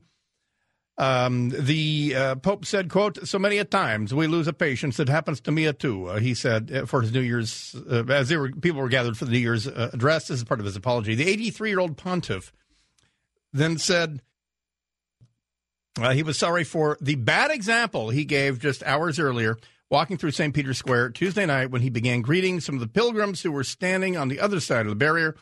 At one point, as he turned away from the crowd, a Korean woman, yanked his arm, grabbed his hand with both hands, wouldn't let go, yanked him towards her while screaming in Korean as she released a pair of bobcats. But the audio that we have is incomplete because I was wondering, where was his security? And I thought the two big burly priests behind him were security. No, the Vatican, I didn't know this, but they have papal wolves. Let's go to the audio. It's a bobcat. She is grabbing the Pope. The bobcats are going, tearing at his hems. It's still going. And here they come. And then off they go. Incident over. Papal wolves to the rescue. Who knew? Who knew? They have a pack of actual holy wolves there at the Vatican. So it's a happy ending. The Pope is fine. The woman apparently is fine as well. The bobcats backed off when the wolves arrived. We've been operating with incomplete audio on that one. Remember those insensitive cops who had the gall, the untrammeled malevolence of making a quilt of homeless people's signs, and what insensitive SOBs they were. This is in Mobile, Alabama. Mobile's executive director of public safety, or police chief, yesterday defended the two city police officers who were photographed in a so-called insensitive viral social media post in which they posed next to what one of them called a homeless quilt. James Barber, who oversees police and fire, he's sort of all of one, former police chief himself, said that officers Preston McGraw and Alexander Oliver are good officers who showed bad judgment. It was taken out of humor, but again, it was in bad taste and certainly offensive to a lot of people in making light of homeless situations. He said to Alabama.com, AL.com, referring to the picture, people who had allegedly, they confiscated the sign. I guess in Alabama, or maybe it's in Mobile, you can confiscate cardboard signs from people who are panhandling. They have rather vigorous panhandling statutes there, I would imagine, which is why so many of the L.A. homeless are not from L.A., and it's a myth. It's complete crap. They're coming here because there's free money, and now it's our problem. But anyway, don't start me. I'll give you all a freebie on January 1st. I won't go on a homeless rant. The signs were taped together and contained messages for help. McGraw and Oliver were photographed standing next to the ersatz quilt inside the Mobile Police Department. You've all seen it. Maybe. I think, actually, Nick, you posted it, right? Yeah, it was posted. People have seen it. Some of the signs, let's see, well, they're all hand-scrawled. You know them. Especially if you're exiting for the Rose Bowl, you'll see them in Pasadena. But I don't know. I'll tell you what. It's a city-by-city thing here in Southern California. You're in, even though it's Toluca Lake is Los Angeles. You go to the Trader Joe's at Toluca Lake, and there are two or three people sitting on the sidewalk and they all have the same pitch, you know, and give me some money and the whole thing. And luckily in the year 2019, now 2020, you can plausibly say, I don't use cash. Do you take Google Pay? You know, whatever. And but in L.A., if you go to the west 4 blocks, no, you're in Burbank. Yeah, I'm sorry. Yeah, you go to the west 4 blocks, you're in Burbank. There's no one sitting outside the Starbucks, which is a perfect place to panhandle in Los Angeles. But in Burbank, no. And I can't speak for... Oh, I screwed up. All right, I'll do it like this. I'm trying to get my Glendale guy. So, but it's a patchwork here in Los Angeles. But yeah, you go. I mean, it's not a patchwork. It's a blanket. In Los Angeles, we're blanketed with homeless at every off ramp, then downtown. The only good part is nobody goes downtown. But like I say, you go to Burbank, you go to Pasadena, or you go to Glendale, and it's not like that. Yes, maybe there are some, but it's not like it is in L.A. where they're aggressive. And I'm sensing that in Mobile, Alabama, there are vigorous anti-panhandling laws. They're on the West Coast. They've all lightened up. We came to a critical mass in Portland and Seattle like 20 years ago. The homeless were actually standing in front of you, blocking your travel on the sidewalk. So they passed an ordinance that they had to get out of the way and sit down. Even that's been rescinded, I believe. Here in L.A., as far as I know, there's literally almost nothing a homeless person can do to get arrested. But because if you follow L.A. and Nick, what is it, L.A. Homeless or Homeless of L.A.? They post video. It's not one video 5 years old. Every week there is a video of inevitably a man, a homeless man, touching himself, vigorously touching himself. Just the one from last week, the guy's just standing there, shaking hands with the unemployed. There was another guy in front of the Pantages Theater. No, the nude guy. Nick, did you see the nude guy? The nude guy in Hollywood in front of the Pantages Theater. No. Oh, it was from like two weeks ago. Also, do you see the woman in Santa Monica? Yes. Yeah. A woman on her back in broad daylight in Santa Monica and going to town on herself. And so evidently, between Santa Monica and Los Angeles, there's nothing that you can do to get you arrested. Well, they finally caught up to a desperado. Officials in Idaho yesterday announced that human remains found in a cave from a decades-old cold case have been identified. The dismembered and headless John Doe, whose remains were found in the civil defense caves near Dubois, or they say Du Bois in Idaho, in 1979 and 91. These remains have been identified as those of Joe Henry Lovelace. His remarkably preserved remains are thought to have been placed in the caves in 1916. The announcement was made by the DNA Doe Project, a nonprofit organization that identifies Jane and John Does. With the combined efforts of 14 volunteer genealogists over the course of 15 weeks, we put in 2,000 hours. This is Anthony Redgrave, the Clark County, Idaho team leader. Lovelace was an outlaw and a murderer who was born in 1870 in Payson, Utah Territory to Sarah James Scriggins and Joe Jackson Lovelace. His mother hailed from Massachusetts. When you're an outlaw, your mom's not from Massachusetts. She hails from Massachusetts. His father came from Indiana. Both came to the territory as early pioneers in the Church of Jesus Christ of Latter-day Saints. But old Joe Henry, he strayed from the tribe and became an outlaw. At the age of 28, 1999, he married Harriet Hattie Savage in Salt Lake City. They divorced in 1904, back at a time when it was a big deal. Hattie filed for divorce on the grounds of desertion, the failure to provide for her and their one daughter. So a year later, Lovelace was in Idaho, and he married Agnes Octavia Caldwell. Anyway, bottom line, the corpse that they found back in 1979 and 91, the bits of it have been identified. Honest-to-goodness outlaw. I like that. All right, when we come back, we'll close out what's happening with a monster tumbleweed story, and we'll get into Swamp Watch. A brand new, we clean the slate. It is a new year. So we get to clean the slate of all taint No more taint. No more bad taint. We'll come back with a taint-free 2020 right after this. It is Gary and Shannon Show, KFI AM640. Live everywhere on the iHeartRadio app.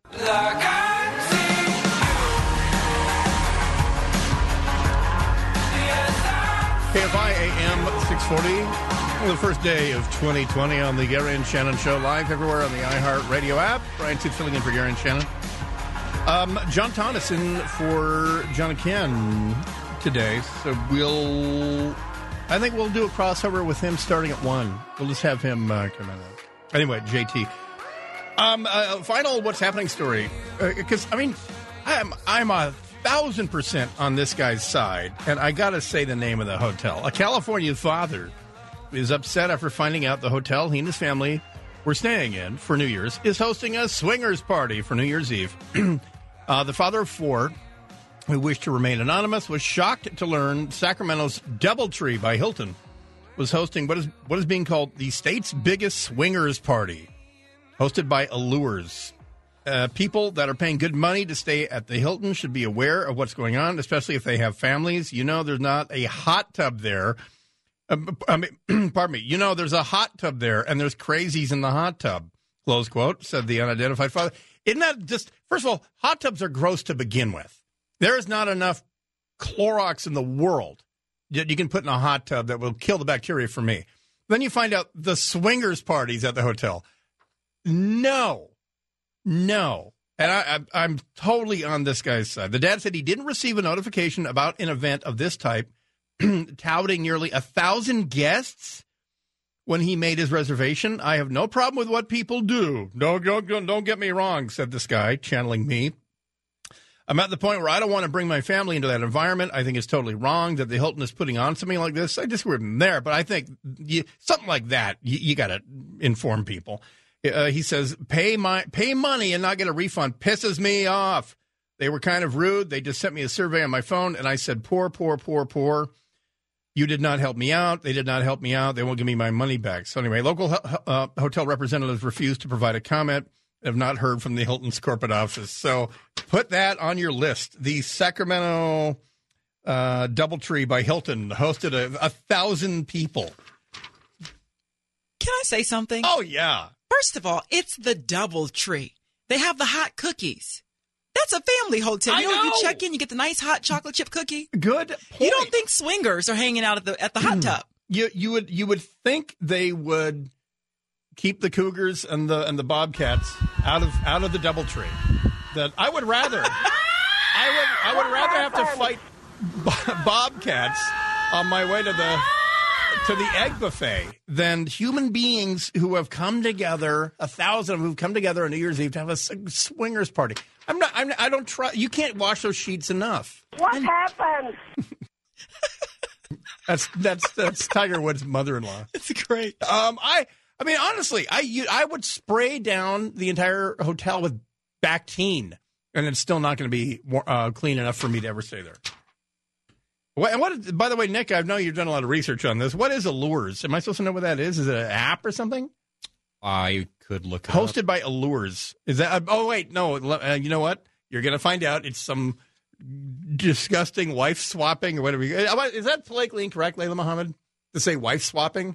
It actually disempowers the woman. Well, there was an actual show called Wife Swap. That's right. So I don't know if that's politically incorrect. We don't play that in 2020. It's spousal swap is what it is. But no, I'm sorry. I have a right to know that who is staying there. I agree with the dad. Only in that case, because like I said, little Timmy and Sarah might be downstairs trying to get their cookie. Yeah. And they can overhear, Mom, what's a nipple clip? The guy at the bar said his was chafing.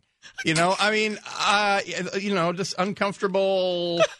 Like I say, a lot of rivers were crossed with my daughter when we adopted a pair of brother ducks from the same clutch. They were born at the same time. They were brother ducks, and they would rape each other. So all at once, incestuous homosexual duck rape was on the platter, and an 8-year-old is asking, what's going on. And what worked for a month was, well, he might be sick and the other one's pushing him to the hospital. But she saw through that within a few weeks. And so I believe me, As I think a family, a mother and a father, have a right to be a little upset that, oh, you failed to mention that the swingers party for New Year's was going to be here. And by the way, the reason they were there is the DoubleTree by Hilton in Sacramento was hosting a family New Year's Eve event. So on the one hand, they're advertising for families to, hey, have a safe and sane New Year's and all that. And then you see that happen. You don't know what all kinds of depravities happening on the elevators and the ice machine and all that. Anyway, so there's that. And by the way, that's what Las Vegas is for. You have no excuse on the West Coast. None. You're going to spend money for a hotel to do that? That's what Vegas is for.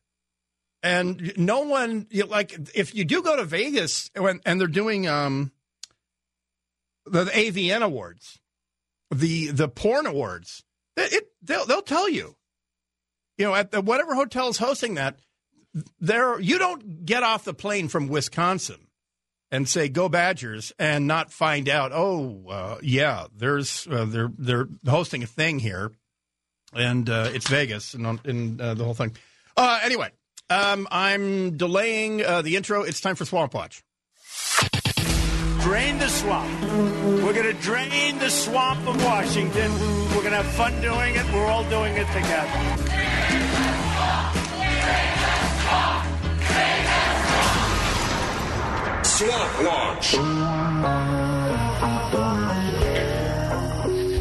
the swamp. Drain the swamp. Swamp Watch. Well, the United States has been warned by the Ayatollah Ali Khamenei of Iran. He strongly condemned U.S. airstrikes in Iraq, which killed 25 militants and a bunch of Iranian Quds Force IRGC dudes. This was retaliating after the Iranian-sponsored militia fired rockets at an American base, killing an American contractor. So thousands of them, many of them, most of them members of Iran-backed militias, rushed the heavily fortified Green Zone to get to the U.S. Embassy. One militant had said, God willing, if this fire reaches inside the embassy, we will not spare a single employee. He said, playing down things as usual. President Donald Trump's reinforcements were engaged early Wednesday as tear gas was fired to disperse those who had spent the night outside the main gates. Several ambulances arrived to ferry the wounded. Ayatollah Ali Khamenei said of U.S. Air Force strikes, I and the government of the nation of Iran strongly condemn this American crime. Thousands mobbed the U.S. Embassy in Baghdad on Tuesday, breaching the heavily fortified Green Zone. So, again, if you're not figuring out the players here, these militias are controlled by they're funded, trained, equipped by the Iranians. They could pull a string and this would all stop. But they have clearly, someone greenlit the rocket attack on an American base. They're trying to get America to do what Obama did in 2008 and 9 and 10 and get the hell back out of Iraq so that what's left behind are these Iranian funded parallel army. And even the Iraqis are protesting that. They don't want that happening there. So there is that. The situation is ongoing. By the way, the president's tweeting about it. I'll read those here in just a second. There's the word on the inside. Well, I'll tell you what the word on the inside is about this. The president yesterday tweeting, the U.S. Embassy in Iraq is and has been for years safe, all caps. Many of our great warfighters, together with the most lethal military equipment in the world, was immediately rushed to the site. Thank you to the president and prime minister of Iraq for the rapid response upon request. Iran will be held fully responsible for the lives lost or damage incurred at any of our facilities. They will pay a very big price, all caps. This is not a warning. It is a threat. Happy New Year, close quote. And then at 4:30 yesterday, he tweeted the anti-Benghazi, making a strict point there about the Benghazi consulate being overrun. So the word there on the ground is that, yes, Apache helicopters were on the scene pretty quickly in tight orbits. They were ordered to return fire. The assumption was that these militias were armed in the Green Zone. They made a point of not bringing weapons, but the Apaches had a weapons hot status, and they were authorized to return fire. We just hoped it didn't happen. The Iraqi government was told, get your biggest buffest, best armed dudes there immediately. And Iraq has a specific counterterror force, and that's who went. And they were armed to the teeth, and they made an impression because these guys and these militias are pretty ragtag. But they fought against ISIS, but they saw that the Iraqi army is far more effective than the one that ISIS disintegrated. And so they basically said, we meant to do that, and they left the green zone. But they pitched tents and everything. They were the initial plan was for them to precipitate a political crisis in Iran and to hang out for a while. A political crisis in Iraq and hopefully spark a popular uprising. It did not work, and they probably didn't count on a response from the U.S. So anyway, that's the word on the inside was that AC-130s, the attack ship variant of the C-130, were launched and orbiting outside of Iraqi airspace, ready to come in from Kuwait and make demonstrate a show of force. Because if you're sitting there shouting that this fire, God willing, if this fire reaches inside the embassy, we will not spare a single employee, and your buddy pokes your shoulder and says, does anyone hear a C-130 overhead? Then that makes an impression, because those guys have seen what those do. All right, we'll take a break. We'll come back. More Swamp Watch. And is it possible that Nancy Pelosi does not intend to hand the Senate the articles of impeachment? We'll see. Back in a minute on the Gary and Shannon Show, KFI AM 640. Brian Suits filling in live everywhere on the iHeartRadio app. And this is how it goes.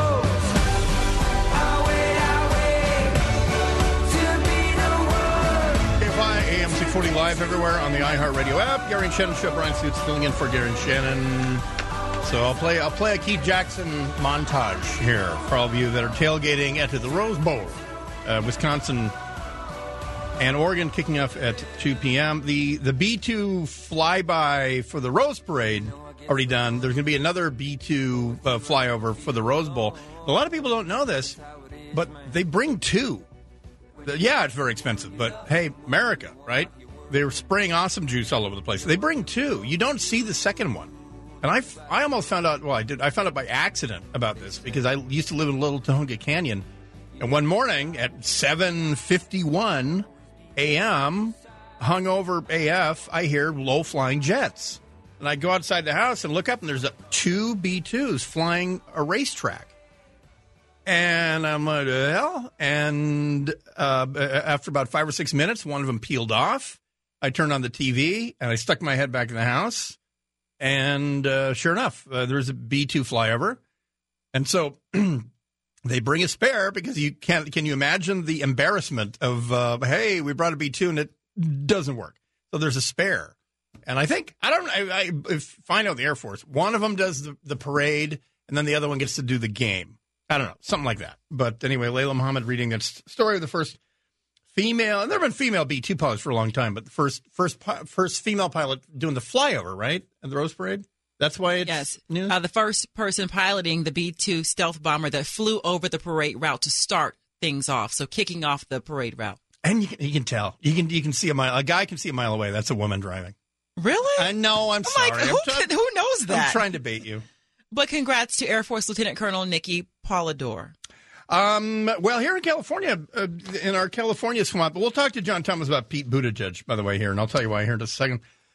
A federal judge has temporarily blocked AB5 from affecting independent truckers. Because believe it or not, Sacramento, there are some of us who don't want to work for anyone. They're called independent contractors, and we use them in this business, in voiceover, and all kinds of stuff. But anyway, 70,000 independent truckers have been granted a temporary restraining order. U.S. District Judge Roger Benitez in San Diego granted yesterday a 5-page order sought by the trade group California Trucking Association. The hearing is set for January 13th. That's the guy who lifted the High Cap magazine restriction for a week or 2 weeks, whatever it was. I like that guy. Yeah, he's the dude who started the great magazine avalanche of 2019 back in whatever that was, June. So good. More Roger Benitez. The law would, California's gig worker law was signed by Governor Gavin Newsom back in September. It has garnered national attention largely owing to the size of California's workforce and the state's leadership role in establishing stupid policies that are frequently adopted by the states. The law would make it harder for gig economy companies to qualify their workers as independent contractors rather than employees. Because you see, up in Sacramento, everyone has to be an employee. You're all workers. They don't understand that there's professors, doctors, there's all kinds of people who supplement their income, Uber driving, Lyft driving, or what. It's really, really common for me to see Uber and Lyft on the same window. I thought for some reason, I don't know why. I don't know why I thought this, but I thought maybe if you did one, you couldn't do the other. But quite a few of the ones who basically are professional are Uber and Lyft. So there is that deal. Well, Pete Buttigieg, the campaign raised $24.7 million in the fourth quarter, the final 3 months of the year. That brings the former South Bend, Indiana mayor's total last year to about $76 million. Making him one of the best fundraisers in the Democratic presidential field. Other candidates had not yet announced their fundraising. One of the secrets behind what's going on right now is whoever, Obama's being a team player, and he's not endorsing anybody right now. And then he made a statement a couple months ago, that the old folks should get out of the way. And it's no mystery who he's talking about. But he doesn't want to be a gigantic blue falcon and just tell Joe Biden to drop out. This is Joe's time. But he was talking about his own vice president, right? And you don't hear him coming out with a ringing, full-throated endorsement for Biden. He's not out on the campaign trail for Biden. And I have it on good authority, a friend who is a Democratic contributor, that the word around the campfire is Obama is encouraging people to donate to Pete Buttigieg. And Obama will obviously anoint whoever is the nominee, but that behind the scenes he is pushing for one particular person to be the nominee, so that when they do, whoever that person is, that person currently doesn't poll well with African American voters who are key for a Democratic victory. And when this person, if they win the nomination, and I think it's an upset, but I think there's momentum for this person. But when this person and his husband are announced, then Obama endorses this particular person and brings along a demographic that, without his endorsement, might not vote on that day. They might say, "Oh, I'm not voting for him. I'll just not vote." And so anyway, that's the word here in California, because we are nothing but a money. We are a bank for the Democrats. If you're unaware of this, we don't matter. It's so blue here. There's just no point. The only reason candidates come here is to get donations. Of course, it will matter for Super Tuesday, because we are, for the first time this year, part of Super Tuesday. So California is going to be the battleground because Super Tuesday matters for the primary. It's which Democrat will go on to win California in November. So you will start seeing a lot of advertising here. But for this one particular guy, he's ending 2019 with a lot of momentum and a lot of money. And that's the word of what's powering that sudden burst in donations. All right. Back in just a minute. Hour number 4 of the Gary and Shannon Show. China sends Taiwan an offer it can't refuse. Back right after this. KFI AM 640 live everywhere on the iHeartRadio app. Nice to know.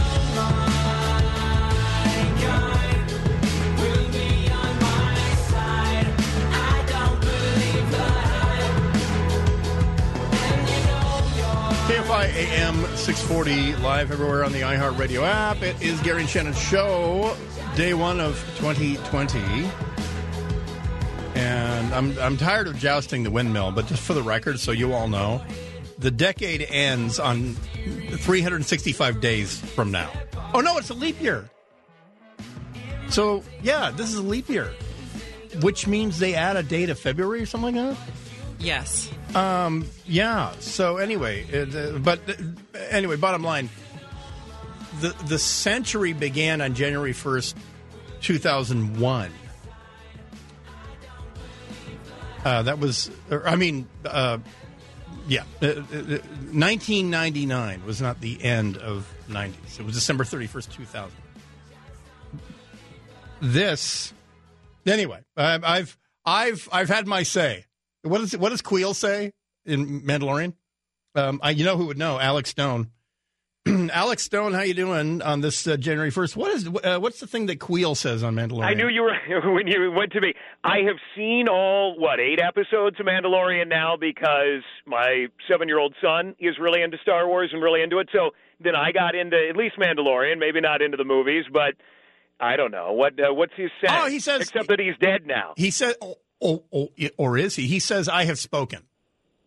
Oh, okay. That's remember whenever when he's done, when he says, I wash my hands. And yeah, he says, I have spoken. Yeah, but I mean, when they grab Baby Yoda and he's down, and that was good going in from episode 7 to 8. Do you know what the two? I guess they're dead now, but the two scout troopers on their bikes, on their floaty bikes. Yeah, who were chatting at the beginning of 8, and he just seemed a little out of place for them to be. Having a very casual chit-chat sitting there. But, yeah, I know what you're talking about. It should be a spun-off series. They're a wacky duo. It was really funny. Like two comedians sitting there chatting, yeah. Yeah. But anyway, you are in Glendale as we speak. That's right. Why are you in Glendale again? This is where our office is. Oh. I'm going to be dead honest with you. I forgot why Nick booked you. You want to talk about roadkill? Yeah. Oh, that's right. Talk about the roadkill law. Yeah. And do you know the new California roadkill law? And do you know, this is not a running bit that I'm doing. Do you know about California's new bobcat law? No. Tell me about it. I think you can't trap bobcats unless you have a damn good reason for the next until 2025. But anyway, let's start with the roadkill because this one's bizarre to me. It is. Well, quickly on the bobcat, good to know because we have a bobcat that we have named Bob that lives kind of in our backyard and roams around. So... won't be trapping them anytime soon. But on the that's an actual on the roadkill. That's an actual recorded pair of bobcats. Is having, that the having noise they make? That's the noise they make. It sounds like 5-year-olds. They're having a dance off in Quebec.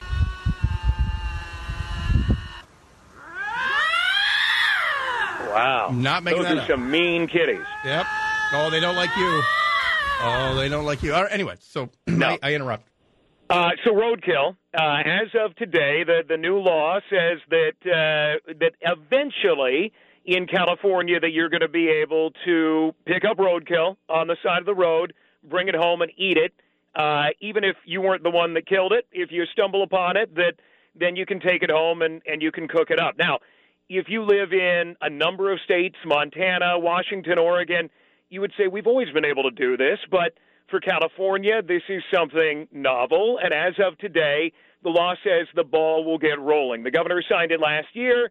You can't go out and do it yet today. Today, it tells the state that it has until 2022 to figure out a regulation system so that you get a permit, you go out there, you find roadkill, you can cook it up.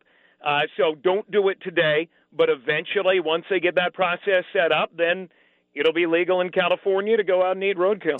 The thing that strained my credulity was hearing one of the sponsors is down here in L.A.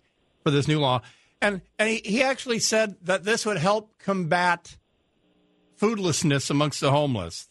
Yeah, well, yeah, he's in Pico Rivera, and there have been a number of different arguments that have been made in support of this, and again, it's not that uncommon in the West to allow folks to do this. A little more uncommon in the East where they're saying, you got to be kidding me that you're going to stop and you're going to find a dead animal on the road and then you're going to eat it. By the way, it will be limited to deer, elk, antelope, and wild pigs. So no killing the squirrels, no killing the bobcats, no killing anything else and then taking it home and eating it.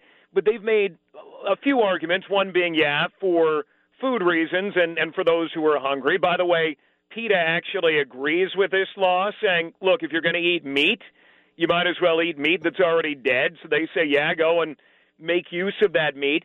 But the state is also making the argument, and supporters of this, that this is about traffic safety. Because to get a permit, you're going to have to report in where you got your tasty animal, how many you got, and you're constantly reporting in. They say there's going to be a database that will then mark where animals are being killed, and that they will then know where these high death rate areas for animals are, and then they can make traffic changes. So they say this is about traffic safety, about helping humans eat, that they say there are a lot of pluses to it.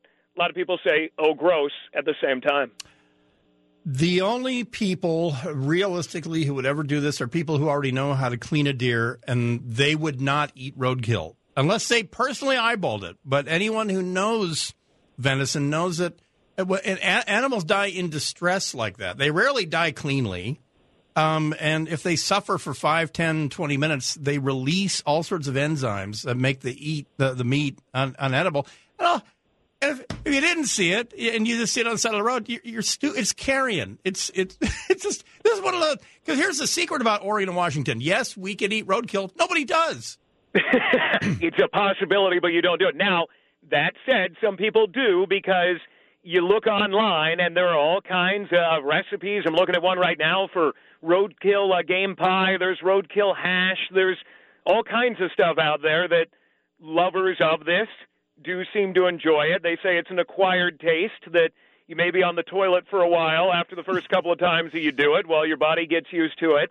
UC Davis did a study last year that said from 2009 to 2017, there were 56,000 animal carcasses that were left on California roads. They say this is an opportunity to get some of them off of there so they're not hit and that it could be wasted meat. Apparently there are connoisseurs out there of this stuff. Sounds nasty to me, but they've got there's heron pudding, there's pigeon stew.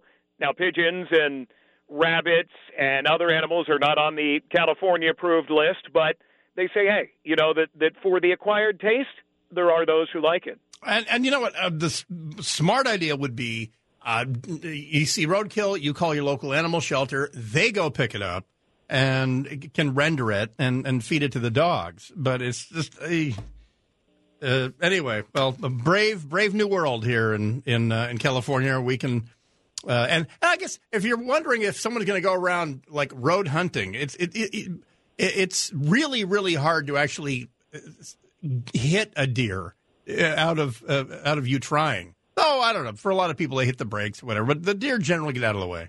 Roaming around, you don't see that many deer. Yeah, I mean, you would, if you were going to make a business out of it, or you know, that's how you were going to eat. It'd be tough to do without some kind of online database showing you where things are before. But, yeah, that's unlikely. This is more the law looks at if you stumble upon it, you could throw it in the back of your pickup truck, you could go home and you could cook it up without getting penalized, without getting arrested for it. Are people really going to do it? Maybe not, but it will now be legal. All right, folks, we'll get that brush guard, sharpen up that brush guard up front. And remember, it's not legal yet. It's only legal for the state to set up the planning for it, and eventually it will be legal as of today. All right, Alex Stone, have a good 2020. I'm sure we'll interact. You got it. Sounds good. Thanks, Brent. Happy New Year. There goes Alex Stone. My dad hit a deer once with me in the car, and it strolled across our lane. And it looked like it knew where it was going and what it was doing. And so he kind of sped up, and it wasn't clear of the highway yet. And then right at the last second, it turned back around, and we hit just the head and spun it around, but it was still alive. I saw more deer yesterday on Highway 1, coming back from Morro Bay to Santa Clarita. I saw more deer on Highway 166 than I've ever seen in California. But anyway, we'll be back right after this. More folksy anecdotes in just a second. China with an offer Taiwan can't refuse after this. New Year's Day edition of the Gary and Shannon Show, KFI AM 640, live everywhere on the iHeartRadio app. I just wanted you to watch me dissolve.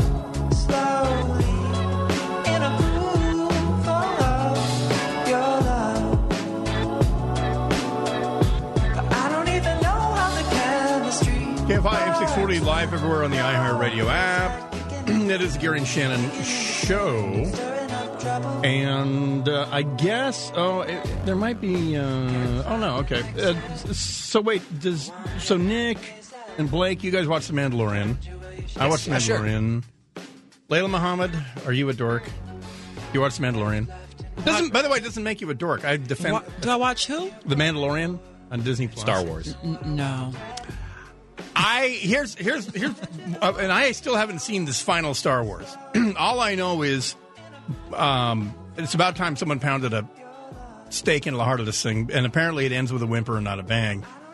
Mandalorian is the only show of life support for the Star Wars franchise, and they better spin off more shows and all that. Because did you see Rise of Skywalker? Not yet. Okay, I won't say anything. I feel like I am seeing something that I grew up with die, a pretty miserable death from everything I've heard. Yeah, I will say I was disappointed. And, you know, The Force Awakens came out in 2015, so they knocked out all those movies in 4 years. Yeah. And now it feels like it just started, and now it's over. And I'm kind of like, well, that's what we got, and I guess. I think films. They were some of the best ones, and now it's apparently ending badly. I haven't seen it yet.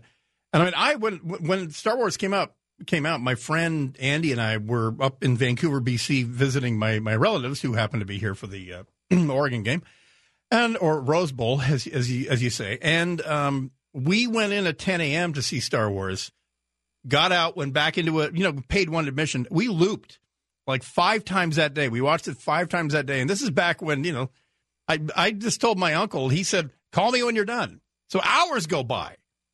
And we came out of the 4th time. I called him and said, "Hey, we're going to watch this movie one more time." And we saw it 5 times the day it came out. And now to hear what it's doing. But what I like is Mandalorian has a sense of humor, because the deal about the entire Star Wars arc is I don't know what it was. Was Yoda a wacky sidekick?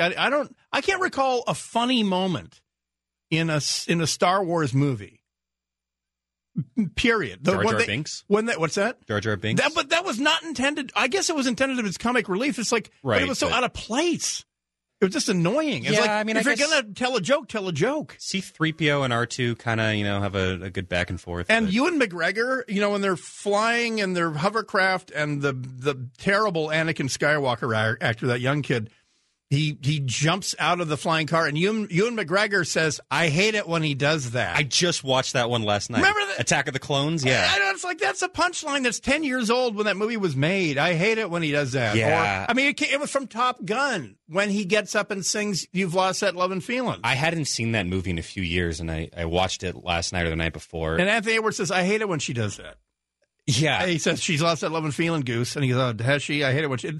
Yeah, no, it's so bad. So what I'm getting to is Jon Favreau, who did Iron Man, all 3 Iron Man. He did Swingers. That's how he started. He winds up as a character on Friends at the end. But the guy behind the scenes has been producing some great movies. He's the one behind The Mandalorian, so he's obviously not afraid of humor. And so in the final episode 8. Of The Mandalorian, it's the 2 guys that kidnapped Baby Yoda, the 2 scout troopers on their floating bikes, are hanging around just shooting the S. And it's probably the most authentic soldier talk. This is what bored soldiers sound like. He nailed this. Hey, how long has it been since that thing moved? I don't know, like a minute or 2. Don't worry. It's been way longer than a minute. Oh, my God. Shouldn't we check and see if it's still alive? You hit it pretty hard. You just want to see it. Well, we should check and see if it's hurt. The last thing that you want is to give Gideon a bag and have him open it up and find whatever is left. Okay, look. Here you go. See? Take a peek. Everything's fine. What is that? I don't know. It's a pet or something. A pet? Wait, ah!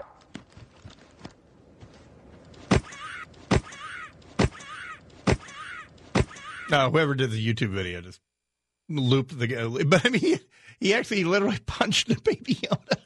But that's the thing. If why wouldn't the Baby Yoda have done, some Jedi trick on him or something? But it was a longer sequence, about 2 minutes long or so, and it was funny, and that's what Star Wars has lacked.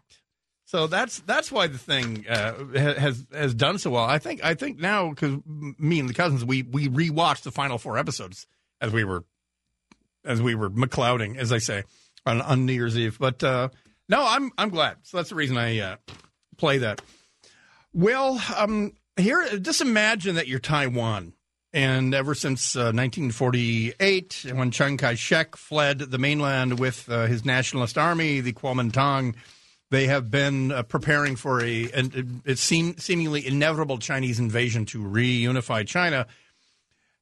So fast forward to 2019, and you see what's going on in Hong Kong with the so-called one country, two systems promise that was made in 1997 to the people of Hong Kong, which is, well, we're not really going to absorb you into the Borg. Don't worry. You'll get to Hong Kong all day long, if you want. And clearly they're not. So China's so tone deaf. They offered to Taiwan, hey, if we reunify, we'll give you the same deal as Hong Kong. Not exactly a real baller pitch. China claims Taiwan as its territory to be brought under Beijing's control by force if necessary. The president of Taiwan said Wednesday, their time, earlier today, our time, that the island would not accept a one-country, two-systems political formula that Beijing has floated. What's her name? President how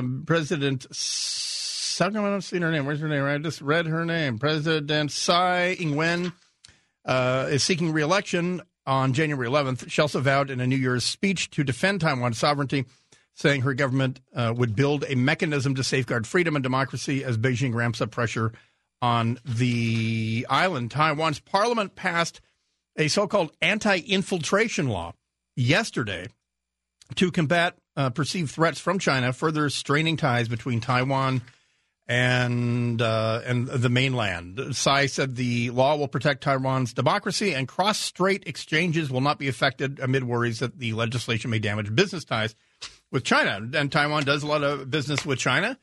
China does a lot of business with Taiwan.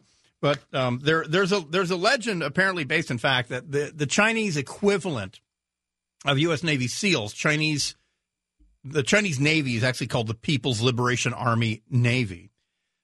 And they have a special naval special warfare branch. And when they graduate, their graduation, final graduation exercise is that they infiltrate Taiwan, go to a movie, and bring the ticket stub back.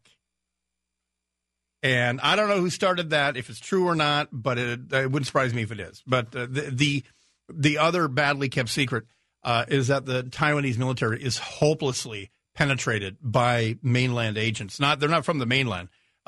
They are just under the pay of the Chinese Ministry for State Security. And so because the Taiwanese routinely are having to purge their upper ranks because they're finding mysterious money drops and things like that.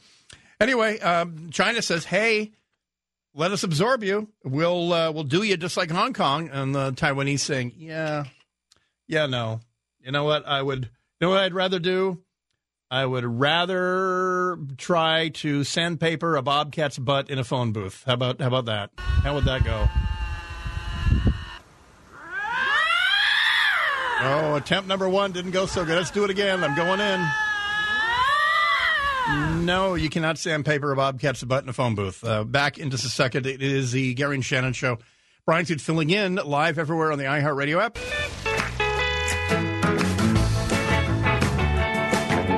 KFI AM 640, it is the Gary and Shannon Show.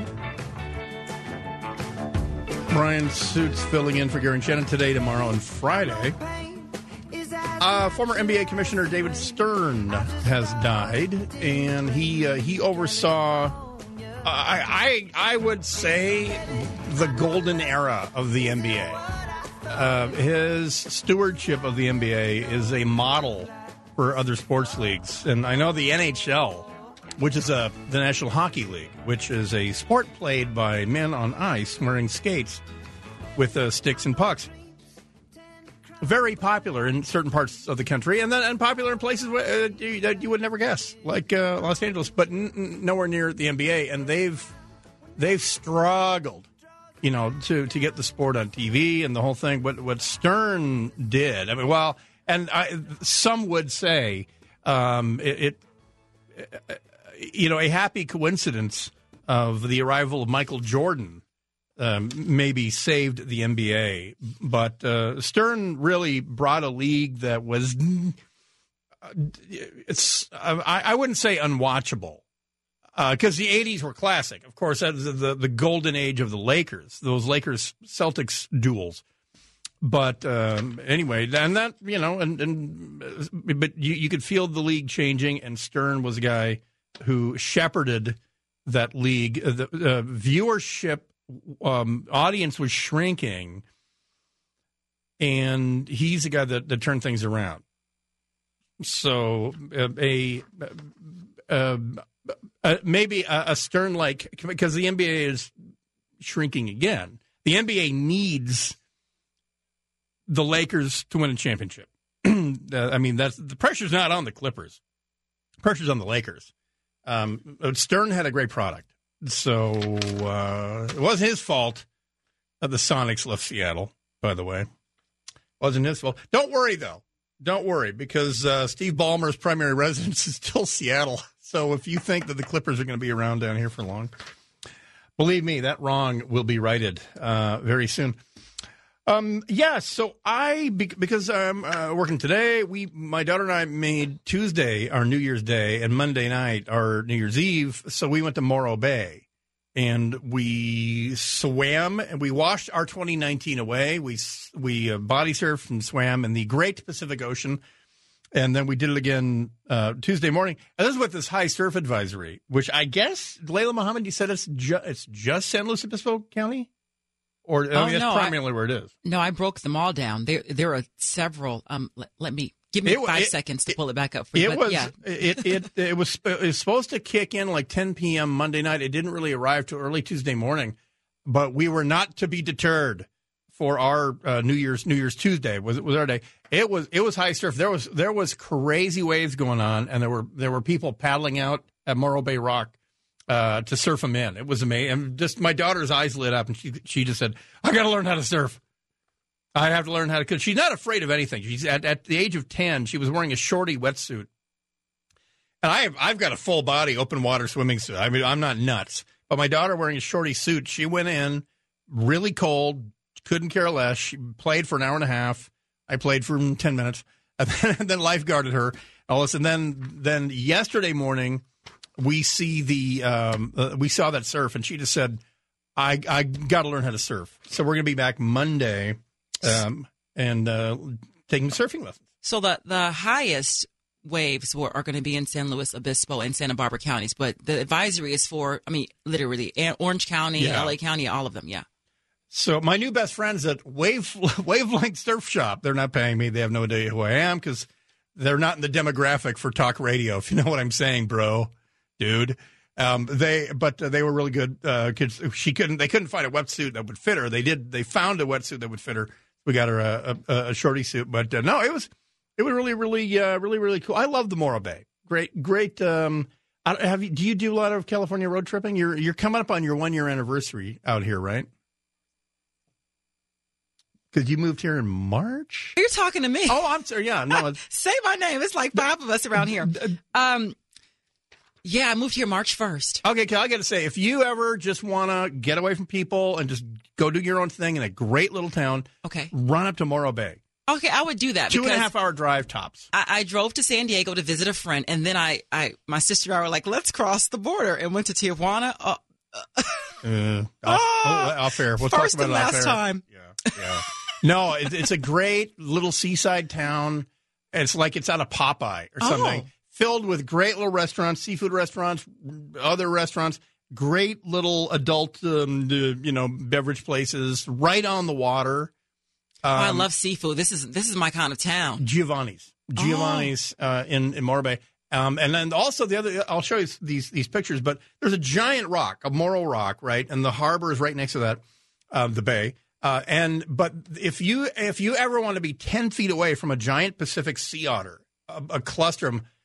Every single day, they're on their backs, eating abalone or whatever. My daughter was 10 feet away. There was a mommy with her pup on her chest, and it was occasionally jumping off and spinning around, and getting back on. And then there's harbor seals and California sea lions and everything. It sounds like a cool place.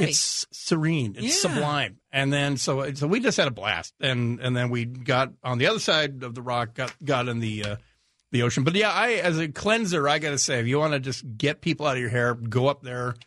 Get a room, go find a bar, And eat good seafood. And eat outside. That's a really cool part. So we were eating. It was 7:30. It was 59 degrees. Eating at this one restaurant with an outside deck. And they had little natural gas, stone garden, things out at the tables. You had a gas fire right in front of you. 20 tables outside. Place is packed on the inside. No one's eating outside. It was nuts to me. It was not cold. It wasn't windy. I posted it on Instagram. If Brian Does Junk on his Instagram, I should have shot a movie of it. The flames were not moving. No one was eating outside, and you could hear the harbor seals barking and everything. It's like, why did you come to this town? You can eat inside in a restaurant in frickin' San Luis Obispo, but we just had a blast. So very cool. Not a living there. Can't move there, but unless I become a sea captain, that could be a thing. I don't know. We'll be back in just a second. We'll cross over with John Thomas. He's in for John Ken, and we'll talk about the rise of Buttigieg. And again, we will recount the shocking violence out of the Vatican as the Pope Francis, without provocation, just laid into a woman, fist flying. He had to be pulled off of her. And I might be getting some of the facts wrong, but you've been hearing this story in the media all day long. We'll cover it for you. Right after this, it is the Gary and Shannon Show, KFI AM 640, live everywhere on the iHeart Radio app. It doesn't matter what I want to know. It doesn't matter what I want to know. It doesn't matter what I want to know. We're just known. It doesn't matter what I want to know.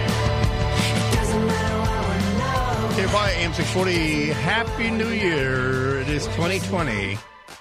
On the Gary and Shannon Show, live everywhere on the iHeartRadio app, and I'll be the zillionth person to point out that we're now living in the time period after Blade Runner is set.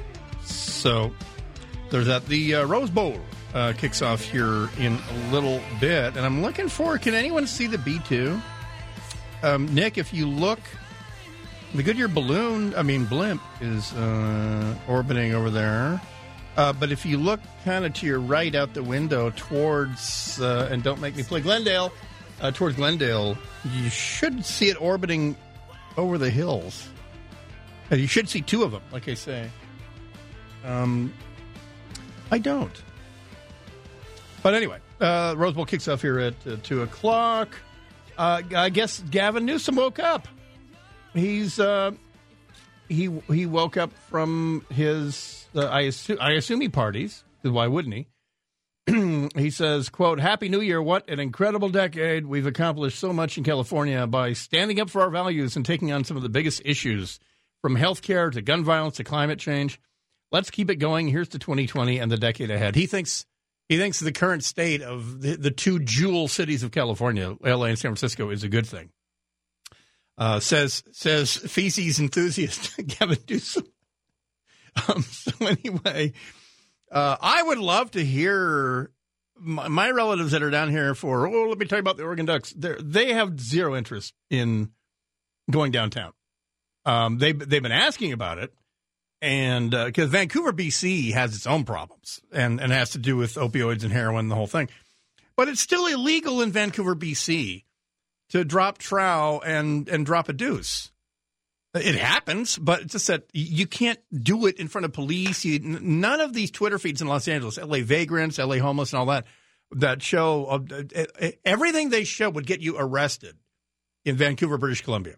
And the Canadians are very tolerant. They just don't tolerate adult men, as I say, flogging the dolphin, right in front of a bus stop. And not only that, facing the street, not even the decency to face away. But so I present you a 1-minute montage. He will be every time there's a Rose Bowl. I miss Keith Jackson, the voice of college football. And anytime there's a Rose Bowl intro, they should just go with Keith Jackson. But here's a 1-minute Keith Jackson montage. The hyperbole is done. Now we can finally play the game. Look at that. Oh, my goodness. One man. Goodbye. Hello, high school.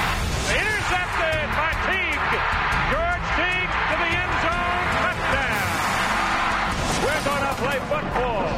Yes,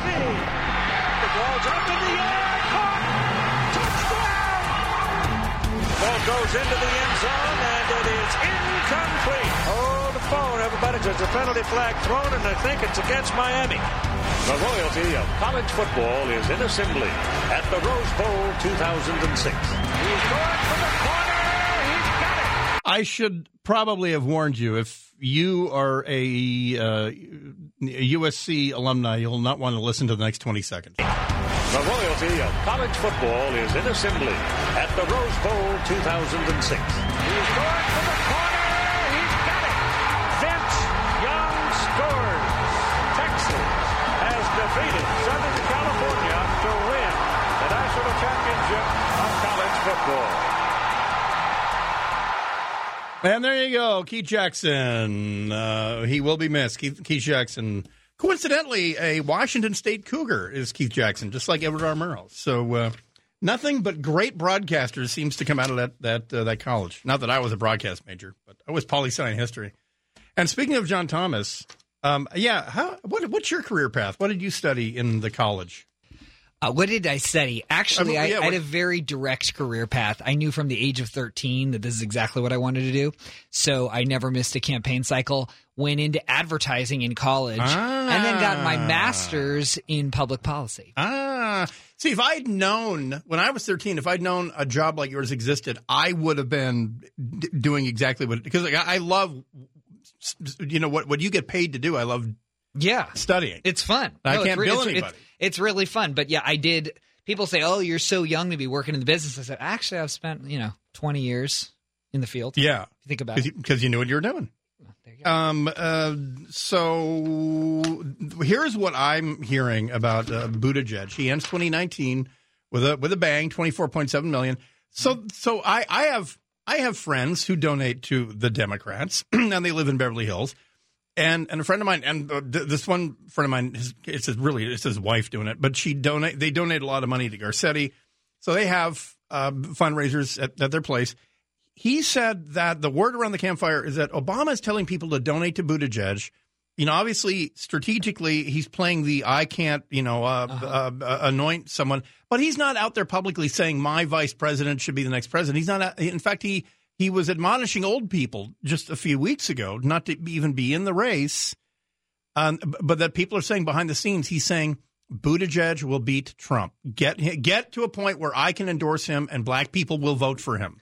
I've heard rumors like that. I don't know how I don't know if I'd go so far as to say that that's exactly what he's doing. But what you can – look, a politician's actions or public inaction speak sometimes as loudly as the things that they're not saying. Yeah. And the fact that Barack Obama has not come out yet and endorsed Joe Biden, despite Biden, if you look at the polling averages nationally, he's been relatively steady in a first or second place.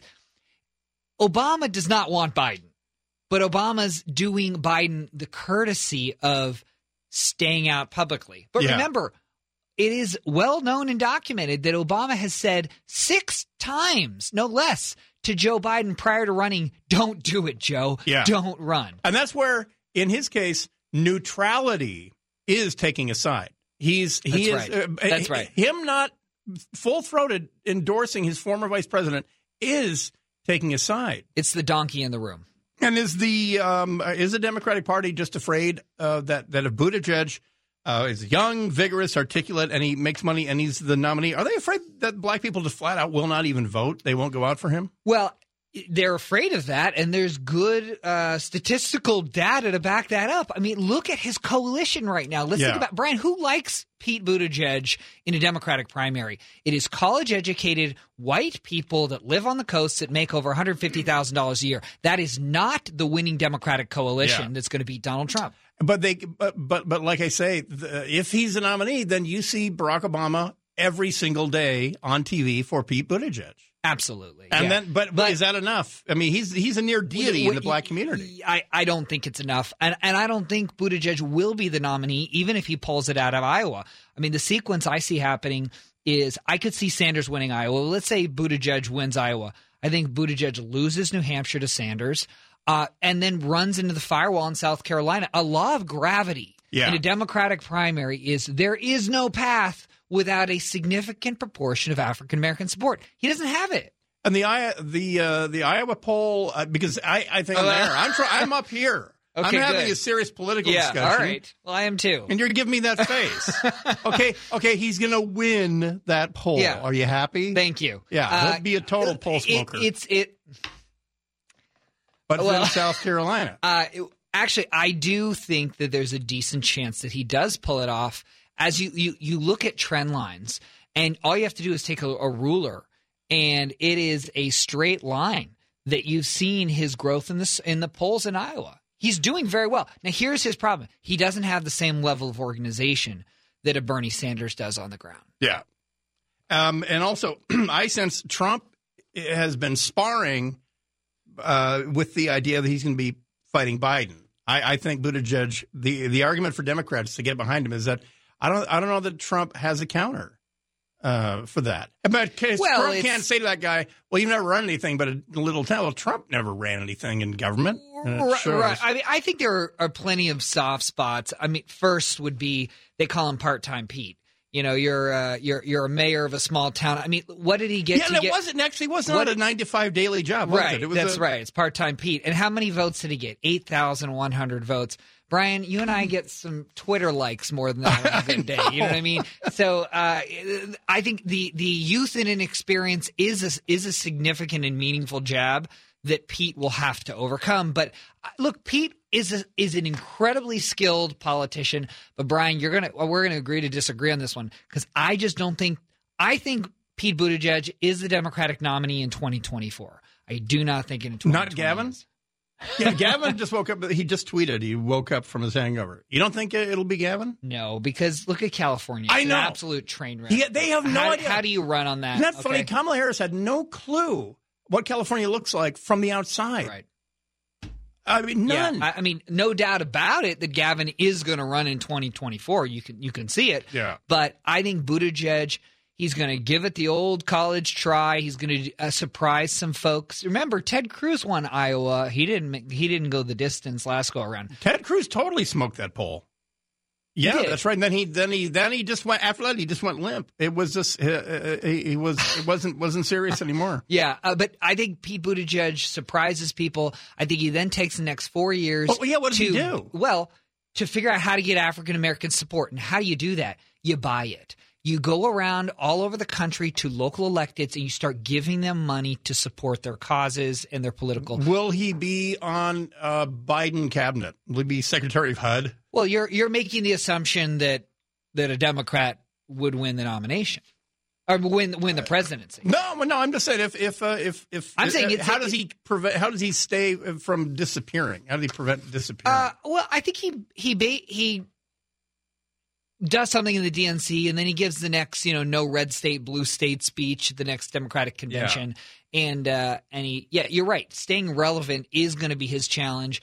Entrenching in the African American community will be what he has to work on. But if he can figure out those two things, the relevancy thing I think is actually relatively easy. If he can figure out those two things, and if Trump does get reelected, who else? Just think about it, yeah. Brian. Who else do the Democrats have that's a national star right now? Everybody else is aged out. Yeah, they're either they've either backed out or just they've given up. So yeah. So his path is pretty clear, but I don't. That's in the future. I don't think for now. All right, as you see, I'm leaving you a clean workstation. I'm properly signing out. I'm not powering down the computer. Oh, thank you. I'm leaving it. It's so nice. That, when Handel leaves, it's just a war zone. He literally doesn't know how to log out. It's there's food everywhere. It's just a nightmare. He's got a fluffer to log him out. He doesn't know how to do that. Well, I'm filling in for Johnny Ken. John Thomas. You'll hear the best political talk right here. All right, KFI AM 640 live everywhere on the iHeartRadio app. Compared to lying on the floor of the bank, this was Space Mountain to me. I thought it was great. Gary and Shannon. Wow, that was fantastic. I feel 1,000% better.